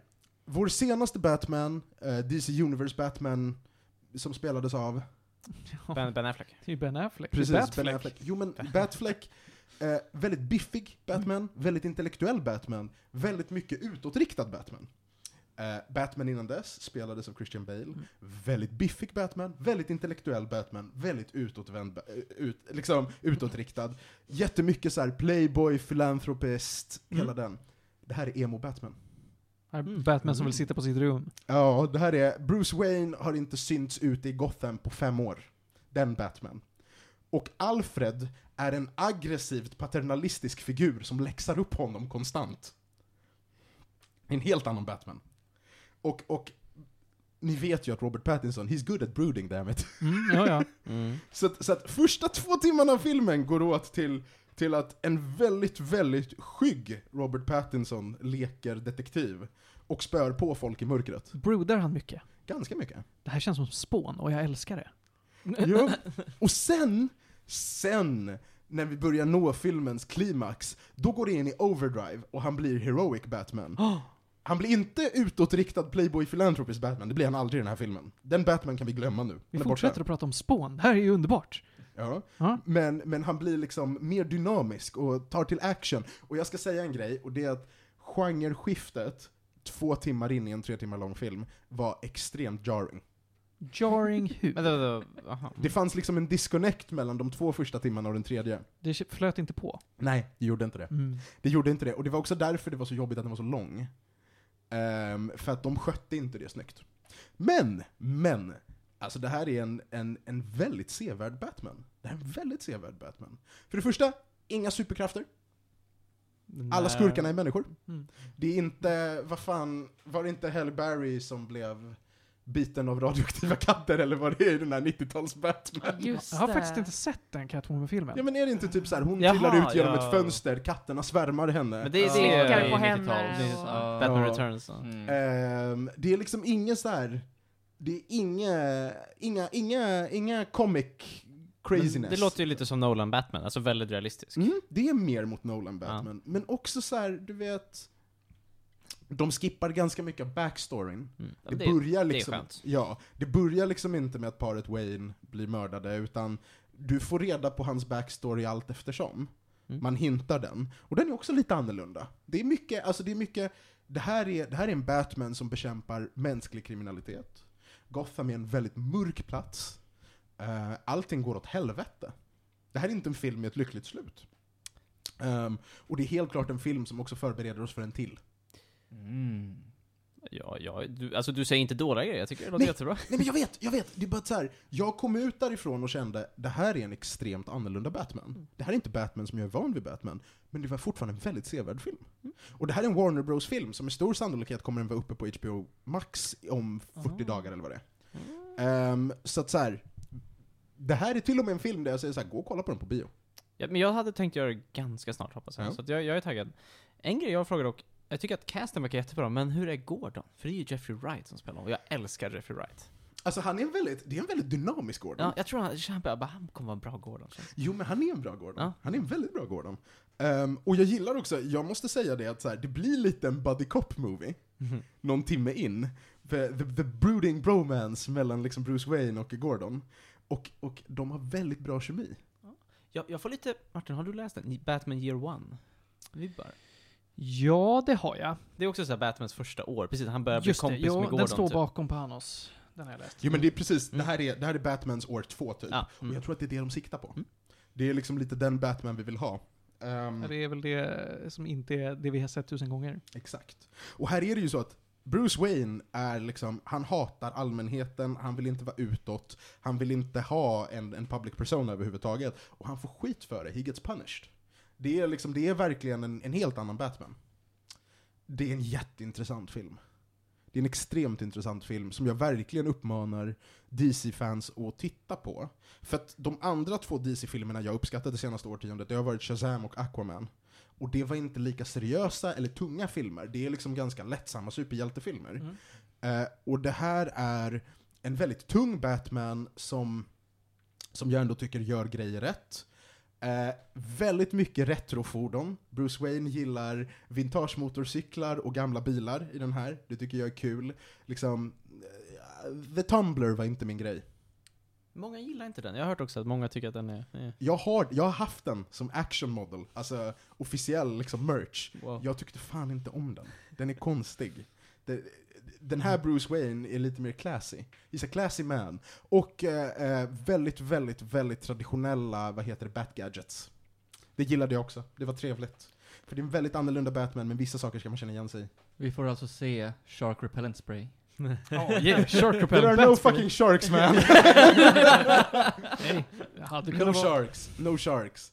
Ehm, nej men jag tyckte det var kul med The Penguin, The Penguin har vi inte sett på ett tag. Jag saknar Poison Ivy. Det är den skurken jag vill att de ska reviva härnäst. Tillsammans med Mr. Ice. Eller Bane. Uma Thurman och och Arnold. Mm. Men jag vill inte ha, jag vill inte ha, jag vill inte ha smarta Mask-Bane, Darth Vader-Bane. Jag vill ha Hulk Smash-Bane. det är liksom... Det är väl sjukt rimligt att vilja ha Hulk Smash Bane? Ja, jag vet. Mm. Jag tycker det är en bättre skurk. Ja, jag håller med. Ehm, så att det här är, det här är inte, vad heter det, Batman vers- Det här är mycket närmare Christopher Nolan-stuket. I, I stämning än vad, än vad, vad heter det, Man of Steel Batman var. Just det. Ja. Ehm, jag vet inte hur... Inte att Batman var med i Man of Steel. Nej, men, men respekterar liksom den epoken Ja, ja, av. DC-film. Jag förstår. Ehm, jag vet inte hur mycket mer jag kan säga om det här.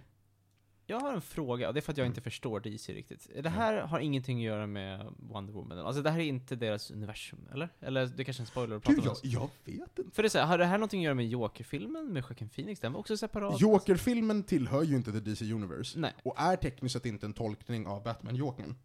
det är bara en helt fristående film alltså. Teoretiskt sett, ja. Den är ju, den är ju baserad Ja. på Jokern. Ja. Men... Okej. Ja, det här är också kanske fristående. Jag, jag är bara så förvirrad av DC nu. Jag vet inte vad som är vad alltså, längre. jag, jag, vet Jag har inte, ingen aning. jag vet inte om de kommer spinna ihop den här... It's intended to launch a Batman shared universe. Men, men liksom Batfleck är slut. Han kommer inte dyka upp i någon mer Det DC-filmer tror då, jag eller? inte. Jag tror att hans kontrakt är slut. Okej, han kommer Om inte... jag inte har ja. helt fel. Nej men det är därför de har rebootat Mm, honom ja, också. sense. Mm. Vilket är synd, för att det är en Batman vi aldrig fick se utvecklas. Ja, han, var Han- väl, han gjorde väldigt lite karaktärsutveckling. Ja, det ska man säga. han Han, var var, en väldigt samey. Ja. Ja. Han känns också som, du vet, du vet eh, den här epoken i Justice League, Mm. när, animerade Justice League, Mm. när Batman bara 'Jag har en contingency plan för att döda er alla' typ. Mm. Det är ju, alltså det är ju copy-paste, den Batman, Batfleck är. Gud ja. Och sen ger de honom ingen mer utrymme än det i filmerna. Nej. Och man bara såhär, okej, Men det är vi... för att vi, Batman har sin egen serie. Man behöver inte att han utvecklas i, i, eh, i Justice League-serien. Nej, men, Men, i filmerna Justice... hade det varit nice. Precis, i Justice League-serien är det rimligt. I filmerna så blir det bara så här: okej, Batman is a side character. Och han är ju by far den mest intressanta hjälten där. Så att det är så här. Förutom Green Lantern såklart. Eh, Jag har fortfarande inte sett Snyder Cut, så jag ska göra något. Jag har Inte inte heller det? sett Snyder Cut. Ah. Nej? Den är trevlig. Är den det? Ja. Jag den- den Alltså bra. jag tycker ju, jag, som sagt, jag gillade ju gamla också. Gamla katten, eller vad heter den nu? Mm. Den heter ju någonting, någonting katt. Men Snyder Cut var ju bättre. Ja. ja, ja. Ehm, nej men det här, är, det här är i alla fall en film eh, jag uppmuntrar folk till att kolla på. Vad heter han? Firefly-mannen? Just Sweden. Whedon Ja. Cut var det Var det han? Ja. Ja, Jag tyckte Joss Whedon var ganska värdelös. det får du stå för. Jag vet. Ja. Men det är också det som gör att jag inte är jättetaggad på att försöka med Zack Snyder-cutten. Du gör som du vill. Jag Ja. tycker båda är sevärda. Men, Ja. ja. Ehm, Robert Pattinson som Bruce Wayne, superintressant Batman, gå och kolla på den. Alltså på riktigt. Du det här, säger det här är en bra film. det här, Trots ja, att den har det här problemet i andra timmen mot tredje timmen. Ja, jag säger så här. jag säger inte nödvändigtvis att alla kommer älska den här, men jag säger att det är en sjukt sevärd tolkning av Batman. Mm. Just för att man första gången på väldigt länge försöker göra någonting väldigt annorlunda. Ja, all Batman är liksom dark and moody. Det är, det, är- det är genren. Men det här är en ny Batman. Kolla på den. Vi, vi plockar upp det här, för jag tror att ni kommer nog ha hunnit gå och titta på den till nästa Mm. avsnitt. Jag ska försöka få med Extremil på serien här. Ja, och då, då kommer ni säkert ha lite tankar. Så att vi kommer nog återkomma till den här. Den är högaktuell. Ja. Alltså, om det är nytolkning av Batman, det vill jag säga. Jag älskar att se nya Batman. Det, jag är Mm. där. Jag är taggad. Då så. Vill du sätta gäddor? Jag har jättesvårt för att göra det. Mm. Det kommer vara mycket enklare att betygsätta den här om de gör en till. Mm. Eh, jag har väldigt svårt att förhålla mig till den. Spännande feedback. Mhm. Nej men, nej, men det, eh, ja. Det är också så här, den gör lite setups för en, för en till. Och det beror lite på hur den följer upp på det. Just Jag, jag är inte beredd. Det, det är definitivt en, alltså så här, den är, den är underhållande. Det är en, eh, jag, jag satt inte, under tre timmar satt jag inte och ångrade att jag var på den. Vilket jag gör med ganska mycket dålig film. Så att, eh, det är en bra film. Men mer än så kan inte jag säga. Okej. The Batman alltså, bioaktuell. Vi ska gå vidare i programmet och vi ska prata om något, eh, fortsätta på dagsfärska spåret och prata om Elden Ring, Mm. som precis har kommit ut. Ronja, du har lagt ditt liv på det här. Ja. Felix, du har lagt det du kan. Jag ser ju fram emot det här, men jag vet inte hur länge jag kommer vänta alltså. Mm. Jag, jag vill ju inte vänta, men samtidigt vill jag också vänta. Det är svårt. Vill du verkligen Varför vill du vänta? Därför att ett, PC-porten verkar inte må jättebra so far. Två, det är dyrt. Det är fullprisspel Det är liksom. värt Ja. pengarna. Nej, jag har andra spel att spela. Alltså, dels är det väl så här, man får väl väldigt mycket värde ur pengarna man betalar till From Software. Ja. Och dels så faller de ju inte i pris. Du kommer få den en hundring billigare second hand om ett år. Mm. Det är liksom Girl ingen... på Steam kostar allting en krona efter ett tag. Inte från software-spel. Jo då, jag Ja, köpte Dark Souls typ- 2 för typ 100 kronor. Med När alla expansioner. Hur, hur lång tid efter att den hade släppts? Ja, det var flera år, men vadå? Jag har ju fortfarande inte spelat Demon Souls. Jag ska göra det också. Åh. Ja. Jag sitter, Jag har en, inte bråttom att njuta av ett spel. jag sitter på en PS5-kopia av Demon Souls som står ospelad hemma. Det stör mig. Men Det det är också, stör mig men det är också. ja just det, det är, men det är inte din kopia. Det är Nej, Rickards. grejen är att det är Rickards, men Rickard ska ju snart flytta Ja men då ska och jag ju inte har ta... inte en egen PS5. Oh. Oh. Så att jag kommer sitta med hans Demon Souls-kopia som jag inte vill ha att göra med. Är det fortfarande alltså, fysiskt omöjligt att få tag i en PS5? Det måste det vara va? Så gott som. Ganska. Ja, okej. Fan då. Om man inte heter Felix. Ta den på cykeln. ja, exakt. Ja, men jag skulle nog kunna tänka mig att ta en PS5 på cykeln nu alltså. Rekommenderas. nice. Ehm, nej men alltså såhär, jag, jag kände också så här, för det är väldigt få spel jag köper på release. Det senaste var typ, ja, det var, det var Cyberpunk och det gick inte så bra. Men, men du, du har väl fortfarande inte startat Cyberpunk? Du, jag har du, spelat typ 12 timmar och så såhär, nej. Felix, du är inte ensam i att känna så. mm, precis, så därför jag var lite såhär, jag köpte, jag preorderade inte här spel, för jag bara, jag ska aldrig göra det igen. Och så väntade jag på reviewsen och så bara, ja, jag köpte det efter det sen. Men, för, för mig, jag vet inte hur du känner om det, men för mig har det varit så här, jag försöker lägga ner all tid jag kan på spelare, och Mm. alltid när jag spelat det så vill jag spela mer. Jag har aldrig liksom lagt ifrån mig bara, nej, det räcker för idag, utan det är alltså, lägger Alltså man kan bara fortsätta Ja. hela tiden, man vill inte sluta. Mm. Men intressant, vad är Elden Ring för någonting? Vad är det som skiljer sig det här från ett klassiskt typ Dark Souls och sådär? Ja, det är ju mest främst uh, the open world-aspekten av det. Och att eh, nu har de ju gått lite ifrån allt det här gritty, dark fantasy och gjort det mycket ljusare. Även om det är fortfarande massa trage- tragedier och sånt där. Mhm. Och kanske lite mer eh, nordisk mytologi känns det som. Eller lite mer öppen mytologi. Ja, alltså jag har väldigt lite insikt i storyn och temat. Jag tycker det känns väldigt mycket Dark Souls i, ja precis, alltså i liksom storyn och karaktären och loren och sånt där. Mm. Men jag har inte så bra koll. Det känns inte så mycket Bloodborne till exempel, utan det känns mer Dark Souls liksom. Ehm, men, men det jag har haft tycker jag är väldigt kul med det här spelet, för jag har liksom sprungit lite runt lite grann i den här, man kommer i ett start area man börjar, och sen så får man verkligen göra lite vad man vill. Mm. Men det jag verkligen gillar med det här spelet, som jag har ju precis spelat Spider-Man, och det är verkligen så här ett spel som är så här, här, i den här areat med så här många procent av så här många items ska du ta, och här är din questlog, och då går hit. Alltså det är liksom så här. Jag, jag blir lite uttråkad där. Här är så här. Man vet ingenting och det finns ingen questlog, det finns, det finns ingenting att mäta. Det, det är bara gå och leta. Typ, Mm. ja, här är ett träd. kul. Alltså man bara yes. Alltså, så, det, det finns lite vad som Älskar träd alltså. Bara sätter dig under ett träd, lagar curry, immersion. Det här är Captain Planet. Fucking love trees! Alltså, typ fair trees. träd är en grej i det här spelet. Det är Ja. important med träd. Ja men det är ju Sekiro också. Det var jättebra. Earth tree. Men, ehm, it's a concept. Ah, ja, okej, men Har du kört Sekiro Felix? Nej. Nej, inte det heller. Nej. Det har vi hemma också. Jag, jag, jag, jag, jag, Jag förstår inte dig. Det finns så mycket spel som du hade kunnat Jo, spela och så gör du inte det. Ehm, nej men okej, så, så det jag verkligen gillar att man kan gå runt överallt och det är liksom, det är verkligen, jag känner mig jätte-immersed i det. Att, Ja. det, att det är så här, det är verkligen så här. Gud vad jag, alltså så här, vad jag vill sätta mig in i loren och förstå mer, det känns liksom inte så här konstruerat som jag tycker många spel känns, utan det här är verkligen så här. Det är så kul att göra vad som helst, gå runt och säga åh, jag hittade en jättecool grej, jag hittade det här, jag hittade det här liksom. Jag känner väldigt mycket samma sak. Det, jag tänker hela tiden på att det är så himla bra immersion genom hela spelet. Det är så här, ingenting de säger åt dig vad du ska göra, Mm. du är inte låst Mm. till ett område. Du kan Mm. göra vad fan du vill. Ja, alltså verkligen. Jag gick till ett ställe och sa här brinner det, nu vänder jag. Så, så gick jag tillbaka. Not my problem! Det regnar väl snart. ja. Ehm, men jag tycker också att det är verkligen ett spel man kan bara kolla runt på distansen, typ kolla runt på, åh, där är ett Mm. slott, det vill jag gå typ, eller åh, där är en, något annat, det kan jag gå till. Och så, liksom, det är verkligen så här, man kan verkligen gå till mycket ställen. Och jag är ju bara första areat, alltså så här, jag vet Mm. jag har ingen aning hur stort det spelet. Det känns som att det är enormt stort. ja, the exploring aspect är ju jätteroligt och man blir alltid rewarded för Mm. det. Verkligen, verkligen. Alltså det Mm. finns alltid saker att hitta. Mm. Som, på typiskt här, för jag tycker aldrig From, From Software-spel handlar ju mycket om exploration på sitt sätt. Det finns mycket, precis så här, olika sorter, ja, nu kan du få bättre vapen och det finns massa så saker du kan hitta. Men det är ju ännu större här för att det, det är så mycket saker överallt och, och de har lagt in crafting och du kan samla material och det finns, Mm. liksom, finns, du kan hitta receptböcker som ger dig mer. Och jag älskar ju sånt där, jag älskar att Mm. hitta så här, åh, cookbook! Mm. Du gör det va? Ja. Mm, ska Får jag? jag, får jag ställa en fråga om världen? Mm. Eh, hur är den vertikala worldbuildingen? Finns den kvar på något sätt? Eller har de bara skrotat det in favor av en öppen, stor, bred, horisontell värld? Alltså, både ja och nej. Och det är lite svårt att gå in på utan att uh, spoila Mm. vissa saker.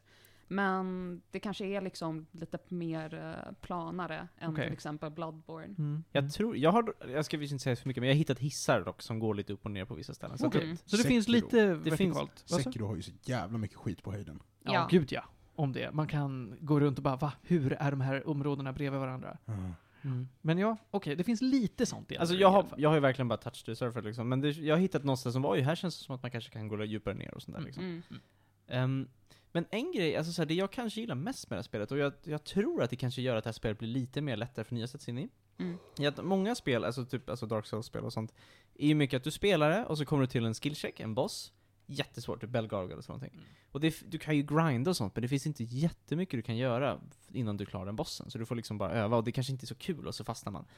Här, jag kom ju fram till en boss som sagt och fastnade på den, och sen så bara, ja, men jag har inte explorat den här världen så mycket. Så har jag spenderat fem timmar till på att bara gå runt och göra andra sidequests och hittade massa coola grejer, och det är liksom det finns, där, det finns så mycket möjligheter. Det är så här, även om nu kanske, ja men nu ska jag nog gå tillbaka till den bossen och testa igen. Mm. Men om det inte går, jag kan gå någon annanstans. Det, det finns liksom, det finns så mycket alternativ. Jag tror att det, det är inte ett spel man kanske blir lika arg på som typ Dark Souls-spel som är väldigt såhär, men här är en flaskhals och många kommer inte förbi den här bossen för att det är för svårt liksom. Ja. Nu finns inte det längre. Det det kan ju vara lite- sen, jag vet inte. Jag är det lite på bossen. gott och ont?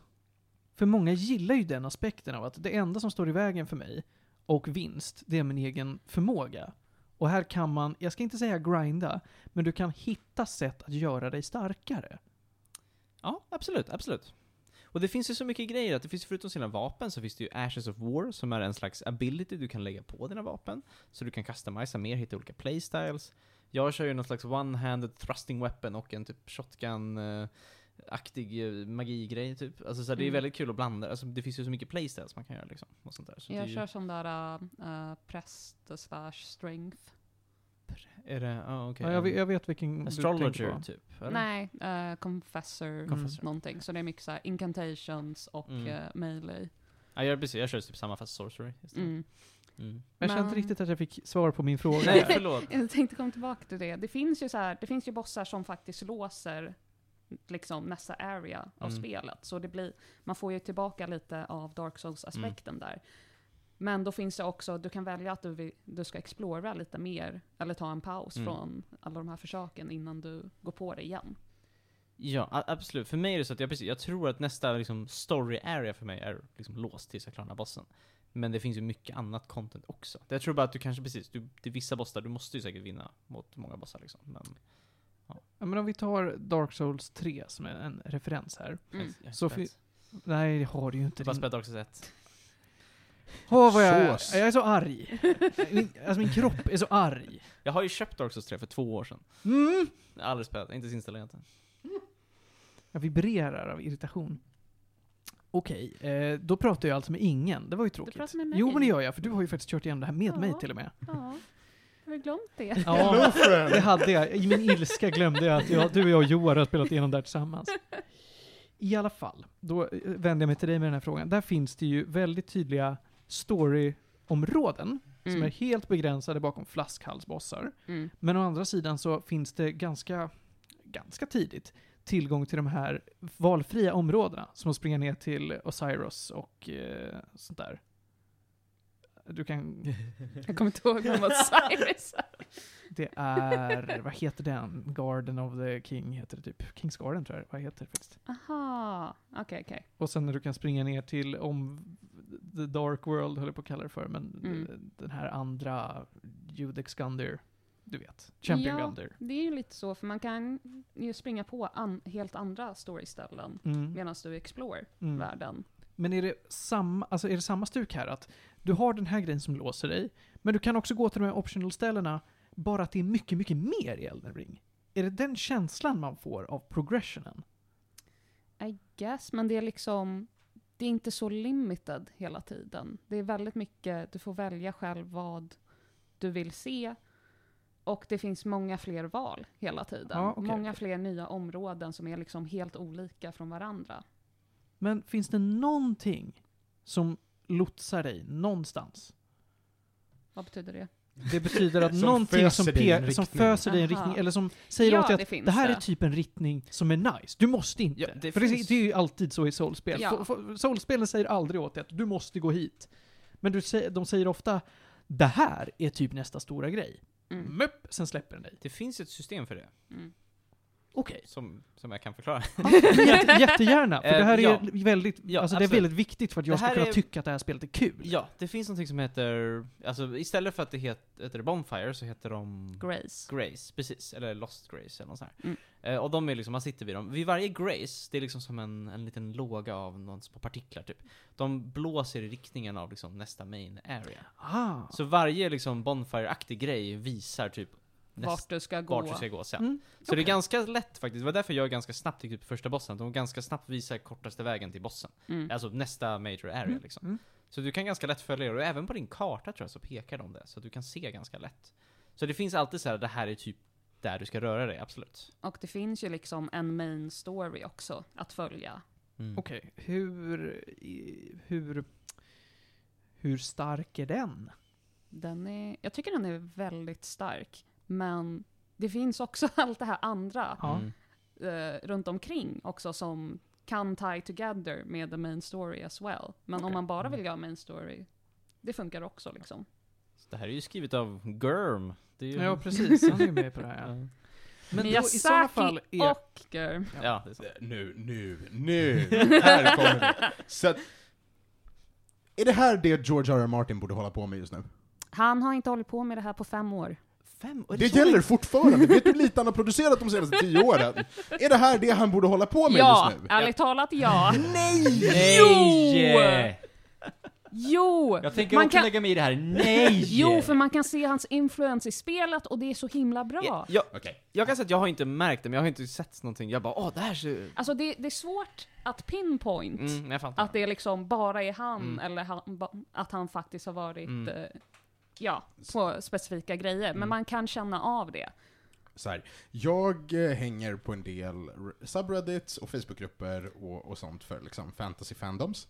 Och förutom George R. R. Martin så har vi också Patrick Rothfuss som också är Mm. en sån här jävel som inte har producerat någonting på gud vet hur länge. Mm. Eh, Vad har han gjort? För det här känns också Eh, jättebekant. Name of the Wind och Ja, just det. eh, Nu är vi har snackat om det här. Ja. Eh, och, och grejen är, grejen är, det här är en poäng jag har gjort på de här subredditsen och fått jättemycket skit för, för Mm. att alla fanboys försvarar de här författarna till, till intet. Men det är så här, har man inte varit en aktiv författare på tio år, Mm. då tycker jag inte det är det man är känd för längre. Jag vill liksom inte, alltså George R. R. Martin får kallas författare när han fortsätter producera. Det här, är- han har producerat någonting. ah! Tycker jag du gatekeepar som Alltså, Ja, nej, jag tycker, jag tycker det är så här. Man är väl författare så fort man publicerat en Ja, bok? ja, precis. Fast eh, förblir du författare för alltid då? Ja. Ja, för att Varför? ditt verk är tidlöst. Ja, precis. Ja. Ingen verk är tidlösa. Du har fortfarande producerat. Ja, har, du, har, du gjort, har du gjort en serie och inte avslutat den, då kommer du och den gå i graven. Det Man, är kan, bara man kanske inte är en aktiv författare då. Ja, och det är det han borde vara, för det är det han är känd för. Men vadå? Vad borde? Robert Jordan skrev inte klart Wheel of Time? Robert Jordan dog i Okej, det är sant. cancer! Uff! Din hemska, hemska människa! Men vadå, Diobit och R.R. Martin har väl inte heller så långt kvar? Han har inte den ursäkten, för han har legat stilla i tio år! Mm. Så du säger flytta fläsk gubben? Robert Jordan producerade ett verk var sextonde månad, Ja. från att han började tills han dog. Ja. Okej, det är sant. Jag tar tillbaka det. Nej, men jag, nej, jag tycker fortfarande att du är orättvis mot författare. Jag tycker George R. R. Martin borde skita i Sekiro 2 Sekiro bättre, och göra något Mm. annat med sin tid. Har det här Det som får, vi, vi, det får du tycka. vi har det här som vi Brandon Sanderson också som. Vad sa du? Vi Du har, skulle bara hört intro till det här Ja, avsnittet. vi har pratat ja, intro. vi har gjort det. Ja, Ja, vi har pratat bra. Ja. Andersson. jag är taggad. Ehm, ja, men, men alltså så här, det är väl det jag känner just nu i alla fall i spelet. Jag, tycker, jag är jättetaggad på att spela mer. Jag känner att jag har verligen knappt rört det. Alltså så här, jag vet väldigt lite om det. Och Ja. jag är jättetaggad på att hitta nya coola spel, och nya bossar, och möta mer än en boss vore coolt. Um, en grej också som också är väldigt nice, som oftast finns i sådana här spel, att det finns ju små byar eller slå- fort eller så här små saker, så här baser skulle det vara i Spider-Man och sådär. Men de är väldigt liksom vad ska man säga? Alltså jag tycker alltid att de är väldigt unika och det är oftast väldigt roliga bossar. Jag mötte en, en, en båtgubbe, det var jätteroligt. Ah, Ja, han åker runt med sin båt och paddlar och sen bara nej, och så Det var en väldigt rolig fight också tyckte jag. Jättekul! Han, han slåss med båten, han, och han liksom ja, han stegrar skvätter båten. vatten på Ja, dig man bara, det "Åh, vatten." Äh, vatten. Men, men det är såhär, ja men alltså såhär, jättekul boss, Jätte, och så här, jag bara vad är det jag ser? En båtgubbe, han åker liksom bara runt i en cirkel, i alla fall. Men, och, det, och bara det liksom, man får något item som leder att man pratar med en NPC som startar något quest, alltså, så här, allting bara hänger ihop och det är så här, jag bara, ah, jag vill bara ha mer av det liksom. Men jag tror ändå jag är såld. Jag har äntligen fått svar på min fråga i alla fall. Vad var frågan? En fråga. Frågan var ju hur bottleneckingen ser ut och hur spelet lotsar den framåt. Mm. Hur, hur den släpper, alltså hur den, eh, Mm. vad heter det? Hur den uppmuntrar dig till att Mm. göra vissa saker i spelet. Mm. För att jag har jättesvårt att spela spel och göra side content när ingenting uppmuntrar mig att göra det. Jag fattar, jag, fattar, jag håller med dig. Men det är så jag känner mycket i Ubisoft-spel och sånt. Ja, men det köper Det jag. finns ingen poäng att göra. Vad ska jag, varför ska jag göra allt det här liksom? Ja, jag håller helt Mm. med dig. Mm. Det, det är väldigt valid point. Mm. Eh, men vad skönt i alla fall att det känns som att här finns det alltid någonting som ett, Mm. guidar dig åt rätt håll och två, känns som att det förstås var du, vad som, alltså, hur områden fungerar och det är okej att snubbla in på saker utan att du låser dig. Jag tycker väldigt mycket om hur de har gjort eh, med NPCerna också. För det finns fortfarande NPC-quest storylines och det finns otroligt många nya NPCer nu. Jag har sett Som- att det finns facial animations. Äntligen. Eh, I don't know about that. Det Demon, nya Demon Souls finns det bra. Jag hörde Okej. att Demon's Souls är typ snyggare än det här spelet. Ja, det är det verkligen. Men det är för att det är Bluepoint som gjort det också. Mm, De är bättre än Bluepoint vet vad de håller på med. Alltså. Mm. Vad var det de gjorde innan Demon's Souls? Eh, Shadow of Colossus. Just det, det var det Just de gjorde. det. Ja. Väldigt bra remake. Moi. Men något som jag tycker väldigt mycket om är att eh, alla karaktärerna också, de känns väldigt eh, alltså verkliga. För man får också reda på så här, information kanske om eh, viktiga figurer i Elden Ring. Men alla är så färgade av vad den karaktären tycker. Mm. Och varje gång man får höra samma information från någon annan karaktär, då får man också någonting mer. Mm. Man får Mm. någon annans perspektiv liksom. Mm. Ja, och så här, kanske en extra mening av information till det här, så att man liksom kom, Mm. kompletterar det man redan vet. Och det är väldigt kul, alltså såhär, men jag håller med, det är jättebra dialog. Och typ, såhär, det var någon gång jag träffade en kille som typ var någon kung eller någonting, jag vet inte vad han var någonstans. Han, bodde, han var bara uppe på något litet tak typ. Han bara. 'please' Jag vet inte vad han hette, 'please retake my castle' Och så hade jag redan gjort det, så han bara 'oh you already did' How jolly, typ. Jag var såhär, jag bara, Jolly good. de är så. typ såhär, någon sa, jag bara, jag bara wow, och så gav han mig typ en bit kött typ. Det var såhär, sämsta rewarden. Men, men det var såhär, jag var så imponerad Här, ta en skinka. men jag var så imponerad att de hade liksom byggt in det. Jag bara, ah, de hade tänkt på att jag hade kunnat gå dit först göra det. Mm. Jag har frågor. Mm? What's up with Hug Lady? Ooh. Oh, Ooh. ja, jag, jag gjorde det. Det var inte bra. det finns en, just det, det finns en bas som typ är Hunters Dream ungefär. Man TPar dit. Just Det ja, heter ja. The Round Table Hold. Yes. Det är mysigt. Det är ett ställe alla NPC NPCerna dyker upp, hänger, det är lite armors där, man kan chilla där. Det är mitt nya wifi-namn. Oh, det Mi- Miyazaki, gjorde, Miyazaki gjorde någon, någon intervju jag läste Mm. för några dagar sedan. Mm. Där han var så här: jag själv är en förfärlig spelare och nöter väldigt mycket för att klara de flesta Ja. spel, och jag tror att det är väldigt rewarding att liksom behöva göra det, och whatever, Mm. hur som helst. Mm. Ehm, och, och att han, han tar, för det har varit väldigt mycket kritik kring att de här spelen är otillgängliga Mhm. och whatever. Mm. Och han bara, ja men jag tar det. Men, men jag tror att det finns en poäng med den resan liksom. Mm. Mm, absolut, jag, Eh, jag håller med. Och han bara, man ska, kunna, man ska kunna bli bättre under spelets gång Mm. och avnjuta det. Mm. Och sen är det någon som hade tagit det citatet på Twitter, klippt det, och sen under så var det ett videoklipp på hur det faller hundar från himlen och one-hittar dem. Och bara Elden ring really lets me develop my skill. och man bara, man bara, ja det är ju from software. Det måste ju vara så här, en element of surprise. Rom. Men, men, Bara, jag kommer dö nu. men, men angående Hug Lady, alltså så här, det är ju en, det finns ju ett rum med en säng i, där det sitter en, en, en Hug Lady, sitter där. Och så säger hon så här, Åh, hur går det? Det går inte så bra för dig. Jag bara, nej det går inte så bra, typ. Och Tell så, me of your sorrows. Ja, han bara, så bara, tell her, så bara gör man en liten kram och det, så här, det känns jobbigt. Och så får man någon boost typ. Jag bara, det här är ju bra så här. Mm. Så jag fortsatte krama henne när jag dog, för det, man, man tappar den när man dör. Alltså, jag Det är tydligen bara, inte bra det. jag tycker den animationen är bara så himla tender, för det, det, man går så långsamt Jätte- in. jättelång animation, man står och kramar i en typ liten 30 sekunder och bara. Bossen var jättesvår, det var så jobbigt. Och This is what we want. men tydligen, en så, kram. så tydligen så får man ju typ så här 5% mindre max-HP om man gör det. Oh, that's Ja, the thing! så man ska inte göra det om man inte, alltså så här, det, är någon så här, ja. Nej. Så jag ska inte krama henne mer. Nej, men det Har beror du, ju läst, på. har du lärt din läxa? Jag har kramat henne varje gång Är det jag så? dit. Ja, jag funderar på det, så bara nej, du får ingen kram. Mm. Jag är så förvirrad, men okej. Men, men också, jag tycker det är väldigt kul variation på NPCerna. Har du träffat krukgubben? Ja! Det är en kruka som sitter mitt i marken, han bara 'Hello!' Hello! Ja, det är han som vill att man ska me. slå honom på Han bara stjärten! 'Smack on the bum!' Så bara, Ja! och så gör man det och så, Kommer han ut? ja, Ja, jag, jag fick ut honom ur jorden. Han bara 'You nearly cracked me but thank you' Så, Jättetrevlig krukgubbe. Vänta. Är det krukan som pratar? Ja, det är Ja. krukan är gubben. Han har, jag han trodde är man kru- slog den och ut kom Nej nej, gubben. Nej. krukan, krukan har ben och armar och går runt. Vad som händer? Spela så får du veta mer. Det här låter som... Den har en alltså det hel finns ju en questline. krukgubbe i Sekiro också. Det gör det? Ja. Ja. Men Nej, han jag har vill bara- inte att man slår honom på stjärten. Nej, det är mycket sånt. Mycket som man kan liksom eh, bara rida runt och så Mm. hittar man kul. Eh, Just det, det sista jag vill sitta, säga. Eh, hästen tycker jag funkar jättebra. Det här är Det nog är den så bästa roligt. hästen implementerad i ett spel jag någonsin haft. För den här hästen kan dubbelhoppa. Mm. Det är Det är jättenice så att kunna dubbelhoppa. satisfying. Wait.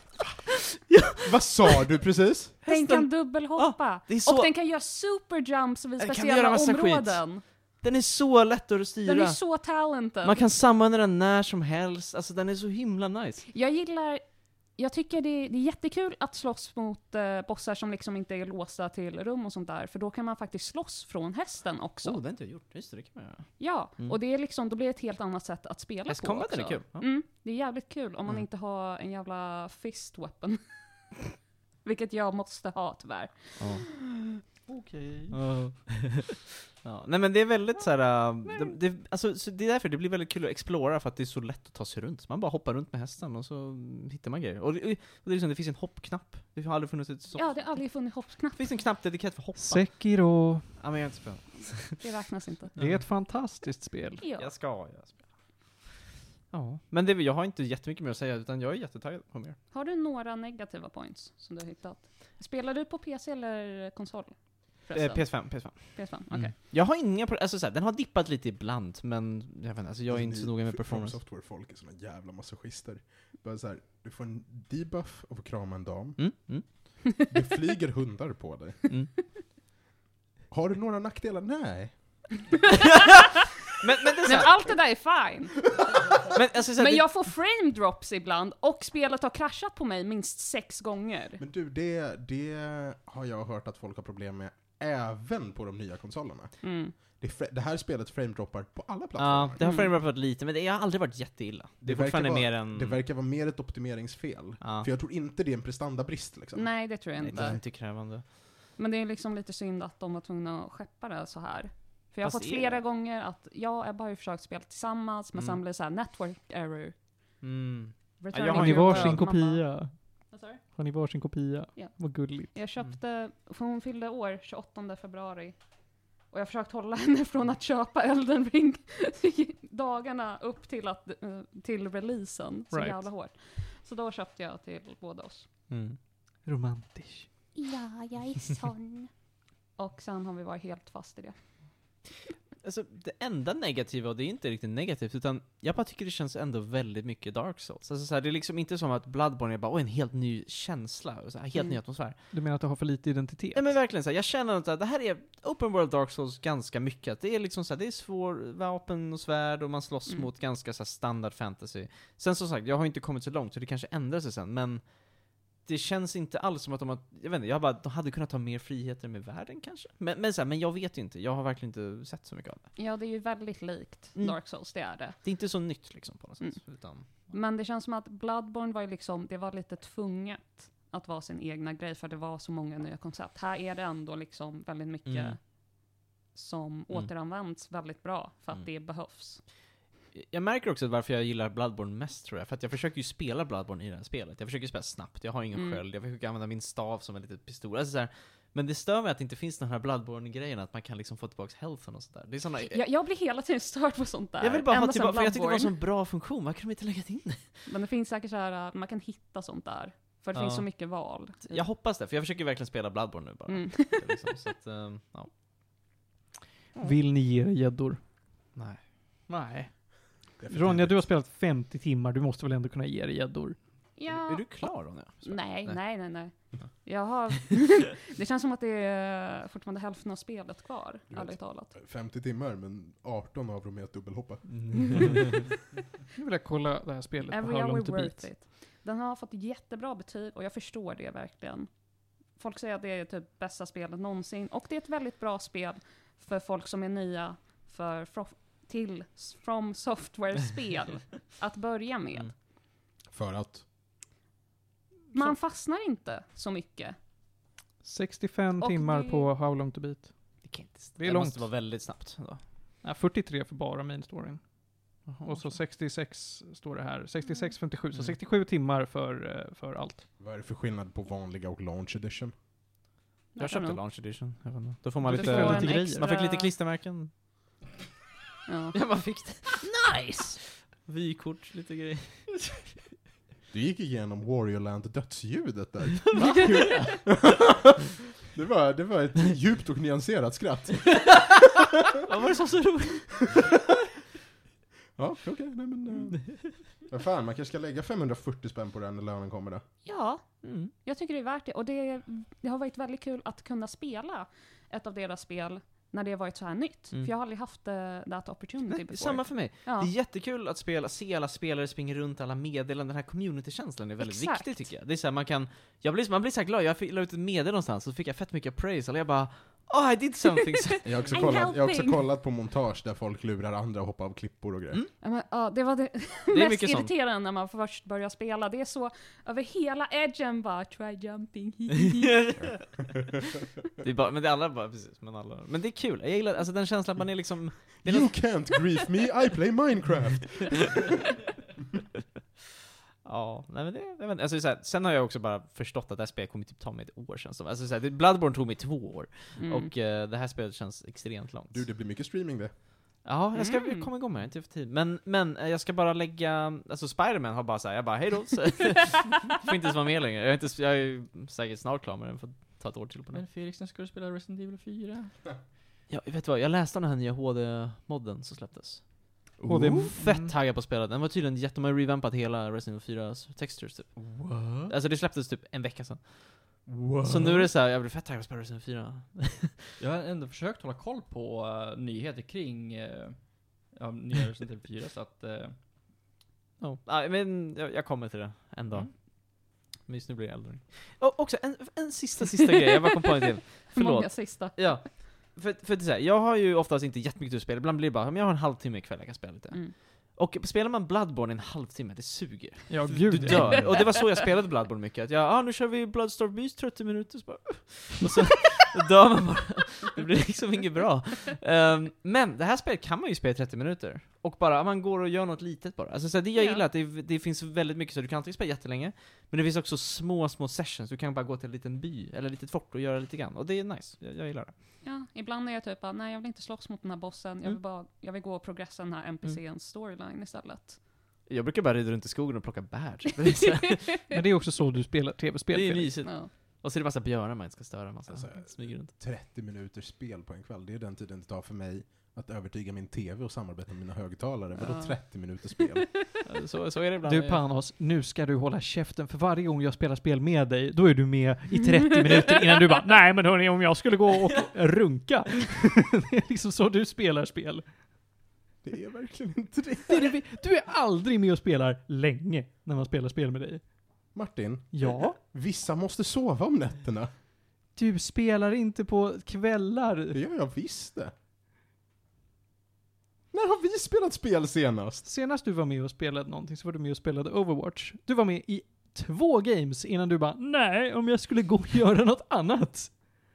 Och vi andra spelade liksom fyra timmar till. När spelade vi Overwatch senast? Det här var 2021. Det var det inte. Det var det visst. Nej. Jo, och, Jag har inte patchat Overwatch sen mitten på nej, vet du vad? 2020. Det här var i juni 2020, för jag var inte ihop med Saga ännu, men vi umgicks mycket. 21 menar jag. Så något annat 2021. med Elden Ring som jag tyckte var lite jobbigt var att eh, det är väldigt mycket saker, väldigt mycket nytt i början. Och, uh, vad heter det, nya abilities och typ massa olika grejer man ska hålla koll på. Det är de där Arts of War, Ja. Mm. alla spel, alla olika attacker, man kan hoppa. Man kan hoppa. Ja, alltså jag springer in i, så här, eh, i klippor och bara, ah, Mm. jag kommer inte upp här. Ja, men jag, håller med. Håller Och med. sen bara, oj, jag kan hoppa. Mm. Men ja, så det blir, speciellt när man först kommer in i spelet, det är så otroligt mycket att hålla koll på. Och så slänger de massa lore på, på en och man Mm. bara, jag, jag kommer inte förstå det. Men sen förstår man det, när man Mm. väl kommer ut i världen. ja, alltså jag sitter och läser nästan alla item descriptions jag hittar. Mm, jag med. Vem kunde ha anat? Ja. Här hittar Men det är några... så man ska spela Ja, jag från software-spel. Åh, en ny blomma! Va, Ja. vem, vad, handlar, vad har George R. R. Martin skrivit om den? Och så, George R. R. Martin har absolut inte skrivit någonting om blomman, Felix. ja. Jag läste något, Hade. George R. R. Martin skrivit något om blomman hade den ätit upp dig när du gått fram till den. mm. jag, jag läste någon så kul tweet bara, där det såhär Little do you know, George R. R. Martin actually wrote, wrote all the messages you found Ja. on the floors. Jag bara... så, vi- alltså de är spelare släppta. Ja. så jag bara, mm, makes sense. Mm. Jump here. Ja, jag, har, jag har nog inte, inget mer att säga tror jag, men jag, jag är supertaggad att spela mer bara. Mm. Eh, jag vill bara säga också att eh, jag har ju mött tre av mainbossarna nu. Mhm. Och alla har varit så otroligt coola och haft så det är olika så här sätt att slåss mot. Nu lugnar du ner dig. 50 timmar. Tre. Tre main, mainbossar. kanske fyra. Här låter otroligt. Ja, Wow. och jag älskar det. Ja, okej. Mm. Ärligt Okej. talat. För det är, det är samma sätt som jag spelar eh, Breath of the Wild på faktiskt. Jag gillar att explora så mycket jag kan innan jag måste. Mm. Slåss mot bossen. Jag förstår. Ja, Hur alltså, många, precis. hur många bossar finns det i det här spelet? Jag vet inte. Tokmånga. Det är många va? Ja. Men, men det är också, här, jag har ju mött, jag har inte mött riktiga första bossen, men jag har ju mött typ fem minibossar. Så det, Mm. alltså, jag vet inte vad det är för en boss som, för det finns ju många fina som har en lång health bar liksom. Ja, Typ som man kanske möter någon Mm. gång också som en miniboss. Ja. Och sen finns de bara i världen som vanliga Ja. enemies as Mm. well. Precis. Ja, och det är... It's just really good. Och allting Mm. är så mycket bättre polished än Dark Souls som det ska Mm. vara. Efter några år av att Mm. de har fått arbeta på någonting Ja. nytt. Ja, precis. Och jag tänker också så här, en grej jag inte tyckte så mycket om med Bloodborne var ju det här med Chalice Dungeons. För jag Mm. hade väldigt svårt för dem. Jag vet inte om ni spelade dem? som. Jag har gjort det, men jag Ja. tycker om dem. Jag, Jag jag körde de, igenom alla Chalice Dungeons som var inte procedurally Ja. generated. Mm. de kändes ganska grindiga bara, det var det jag tyckte. Jag, så här, jag orkar inte riktigt sitta och spela dem, för de gav ingenting. Här, I det här spelet finns det ju massa mini-dungeons som är typ challenge dungeons. Alltså de är ganska små dungeons som är oftast ganska lika varandra. Mm, Och de är ungefär lika det. långa som en challenge dungeon. Jag tycker Eh, det de är lite kortare. Lite kortare kanske, men jag tycker ändå det funkar. Alltså så de är som en våning av en challenge dungeon. Att den, det funkar att bara gå runt och snabbt liksom, göra en liten, för att det är så utspritt liksom. Jag Mm. tyckte inte om att det var så många på en gång när man körde challenge dungeons tror jag. Ja. Mm. Ja. tror 8 jag. av 10, tycker jag. Än så länge. Jag har inte spelat klart det. Du tycker jag? Åtta? Åtta, och du har inte Va? sagt någonting Du är negativt. inte så Jo, jag satt lite negativt. frame dropsen? Frame drops, sånt Okej. där. Det är väldigt mycket ny, så här, eh, ny information att ha koll på i början. Okej. Och abilities and Okej. all that. Mm. Ja, men det är fair. Elden Ring finns på alla moderna konsoler. Inklusive PC. Så är det med det. Nu tycker jag att vi eh, går vidare till dagens sista ämne och det är ju Konosuba. Ja. Vi ska gå över från en Weeb-hörna till en annan. Ja, I Mm. guess.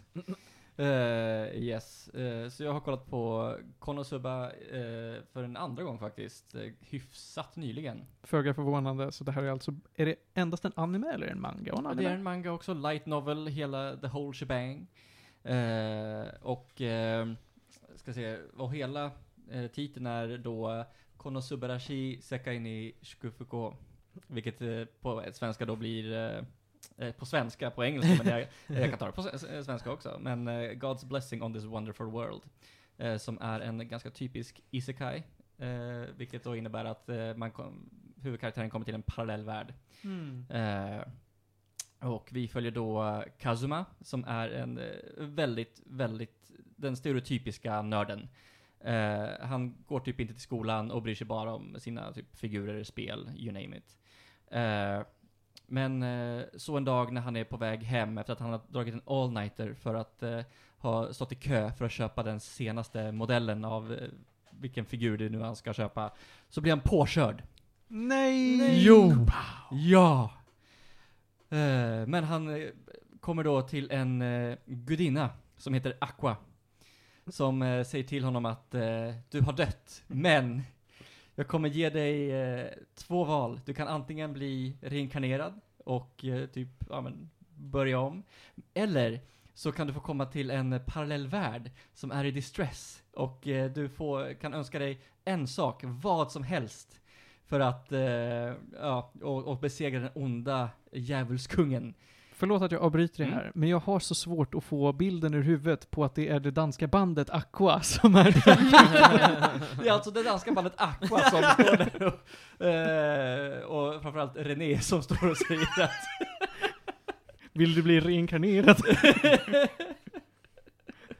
Typ så. Eh, och, eh, ja men han, eh, Kazuma sitter där och funderar bara, hmm, jag kan bli återfödd, men jag kan också få en, någonting jättehäftigt och typ bli en hjälte i, i den här nya världen.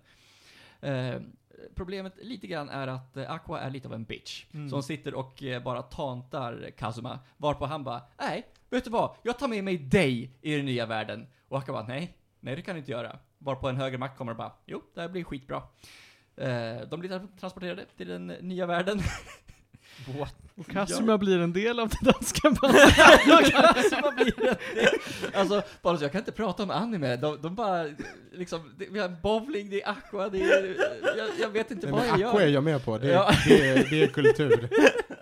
Jag har sett så mycket av, av eh, Jujutsu Kaisen på sistone och bara kan inte sluta tänka på som bowling. Har du faktiskt sett Jujutsu Kaisen? Nej, jag har inte tittat på det, men jag har sett så mycket på internet och på sci-fi-bokhandeln. Mm. Det var bokrea här i veckan och jävlar vad de vill rea ut mangor. Åh oh, jävlar, fan det missade jag. Fan, det gjorde Ica också. Rea ut manga. Rea ut mango. Mangor! Det var du som gjorde det här, det var inte Jag, jag. vet- jag vet inte hur man svenskt böjer manga i plural. Jag, har alltid sagt mangor, men det kanske är fult. Jag, jag vet, alltså jag har nog sagt mangor. Eh, eller jag, jag har också sagt en Mangas. Man, en manga flera manga. Jag har nog också sett mangas också. Manga Ja. Eh, ja. Ja, jag ber om ursäkt ifall jag butchar eh, allt vad eh, det heter. Nej, det är okej. Jag tycker bara det är lite skojigt.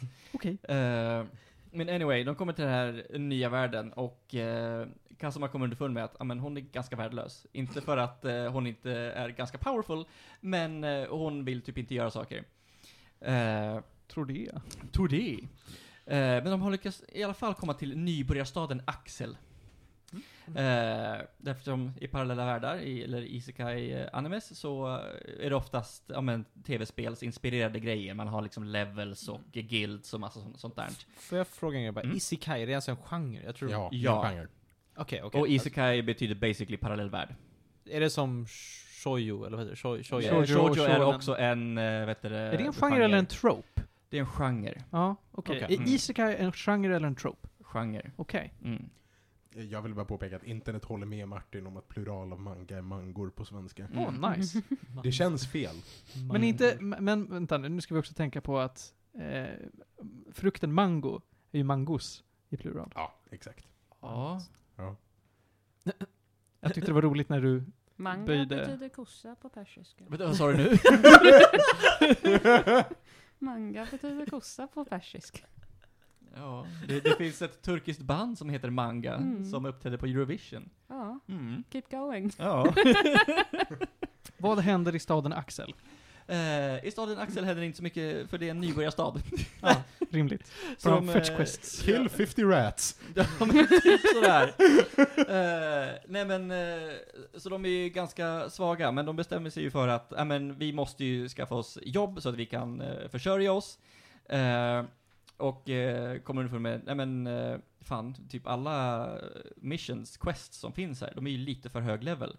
Men då råkar de stöta på, först, en mage, som bara kan explosionsmagi. Ingenting annat väldigt stark, men hon kan bara, eh, det är alltså Megumin, vilket är en väldigt populär eh, karaktär från den här serien. Eh, men Megumin som bara kan explosionsmagi, eh, eh, den är väl extremt kraftfull, men hon kan bara göra en gång per dag, sen svimmar hon. Det är som DND-regler. Ja, basically. Ja, okej. Eh, och sen har du en, eh, kommer en, eh, vad, åh, vad, vad blir det? Hon är en eh, tank, alltså en, eh, åh, vad, heter den klassen? I. I Paladin igen. Ja, hon- är en paladin. Mhm. Eh, som heter Darkness. Mm. Och, ja, hon heter Darkness. Ja, okej. Alltså är det Darkness så? Darkness, ja, Okej. precis.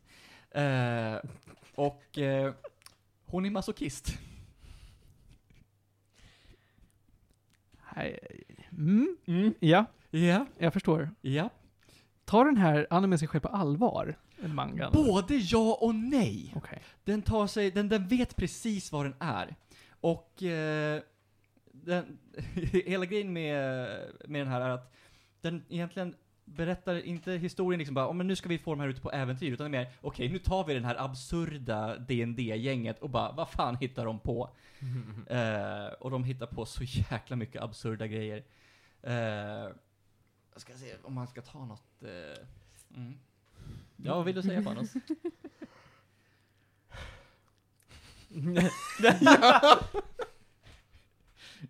Jag mår just nu, jag kan inte definiera hur, men jag mår. Ehm, Dear Yahoo, is Kono Subarashi Sekai ni Shukufuku appropriate for children? It's any anime. Vad sa du? It's any anime. Bra fråga. Alltså ja, Doraemon till exempel. Card Doraemon. Är det också en genre? Card Captor Sakura skulle jag också säga är, eh, Den är nog väldigt riktad Ja. till barn. ja. Eh,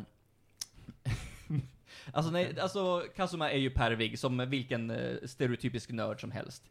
Eh, men det som är skönt med den här serien är att den driver inte för hårt på den grejen. Man bara vet att, ja men han är pervig och det kommer moment där, ja men den här typ, ja men det är en stereotyp och det är en Mm. trope som är jobbig i... eh, I Ishikai. Nej, i anime generellt skulle jag säga. ja, Ja, eh, anime manga. Eh, och det är ett avsnitt där jag, som jag faktiskt kände så här, ja, jag vet precis vart det här är på väg. Och i tonårs-jag hade tyckt att det här var skitkul, men jag tänker eh, hoppa ett par minuter nu.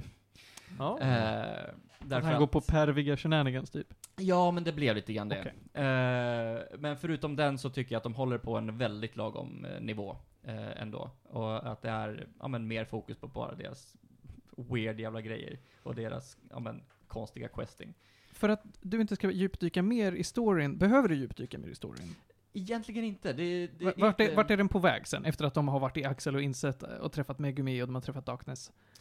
Eh, de questar. Okej, de och questar. det går med varierande succé. Okej. Och... Eh, ja, det är lite grejen.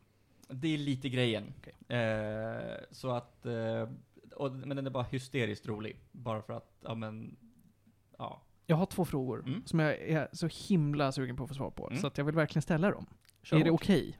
Eh, Det är okej. Vad bra. Om vi börjar med, hur lång är den?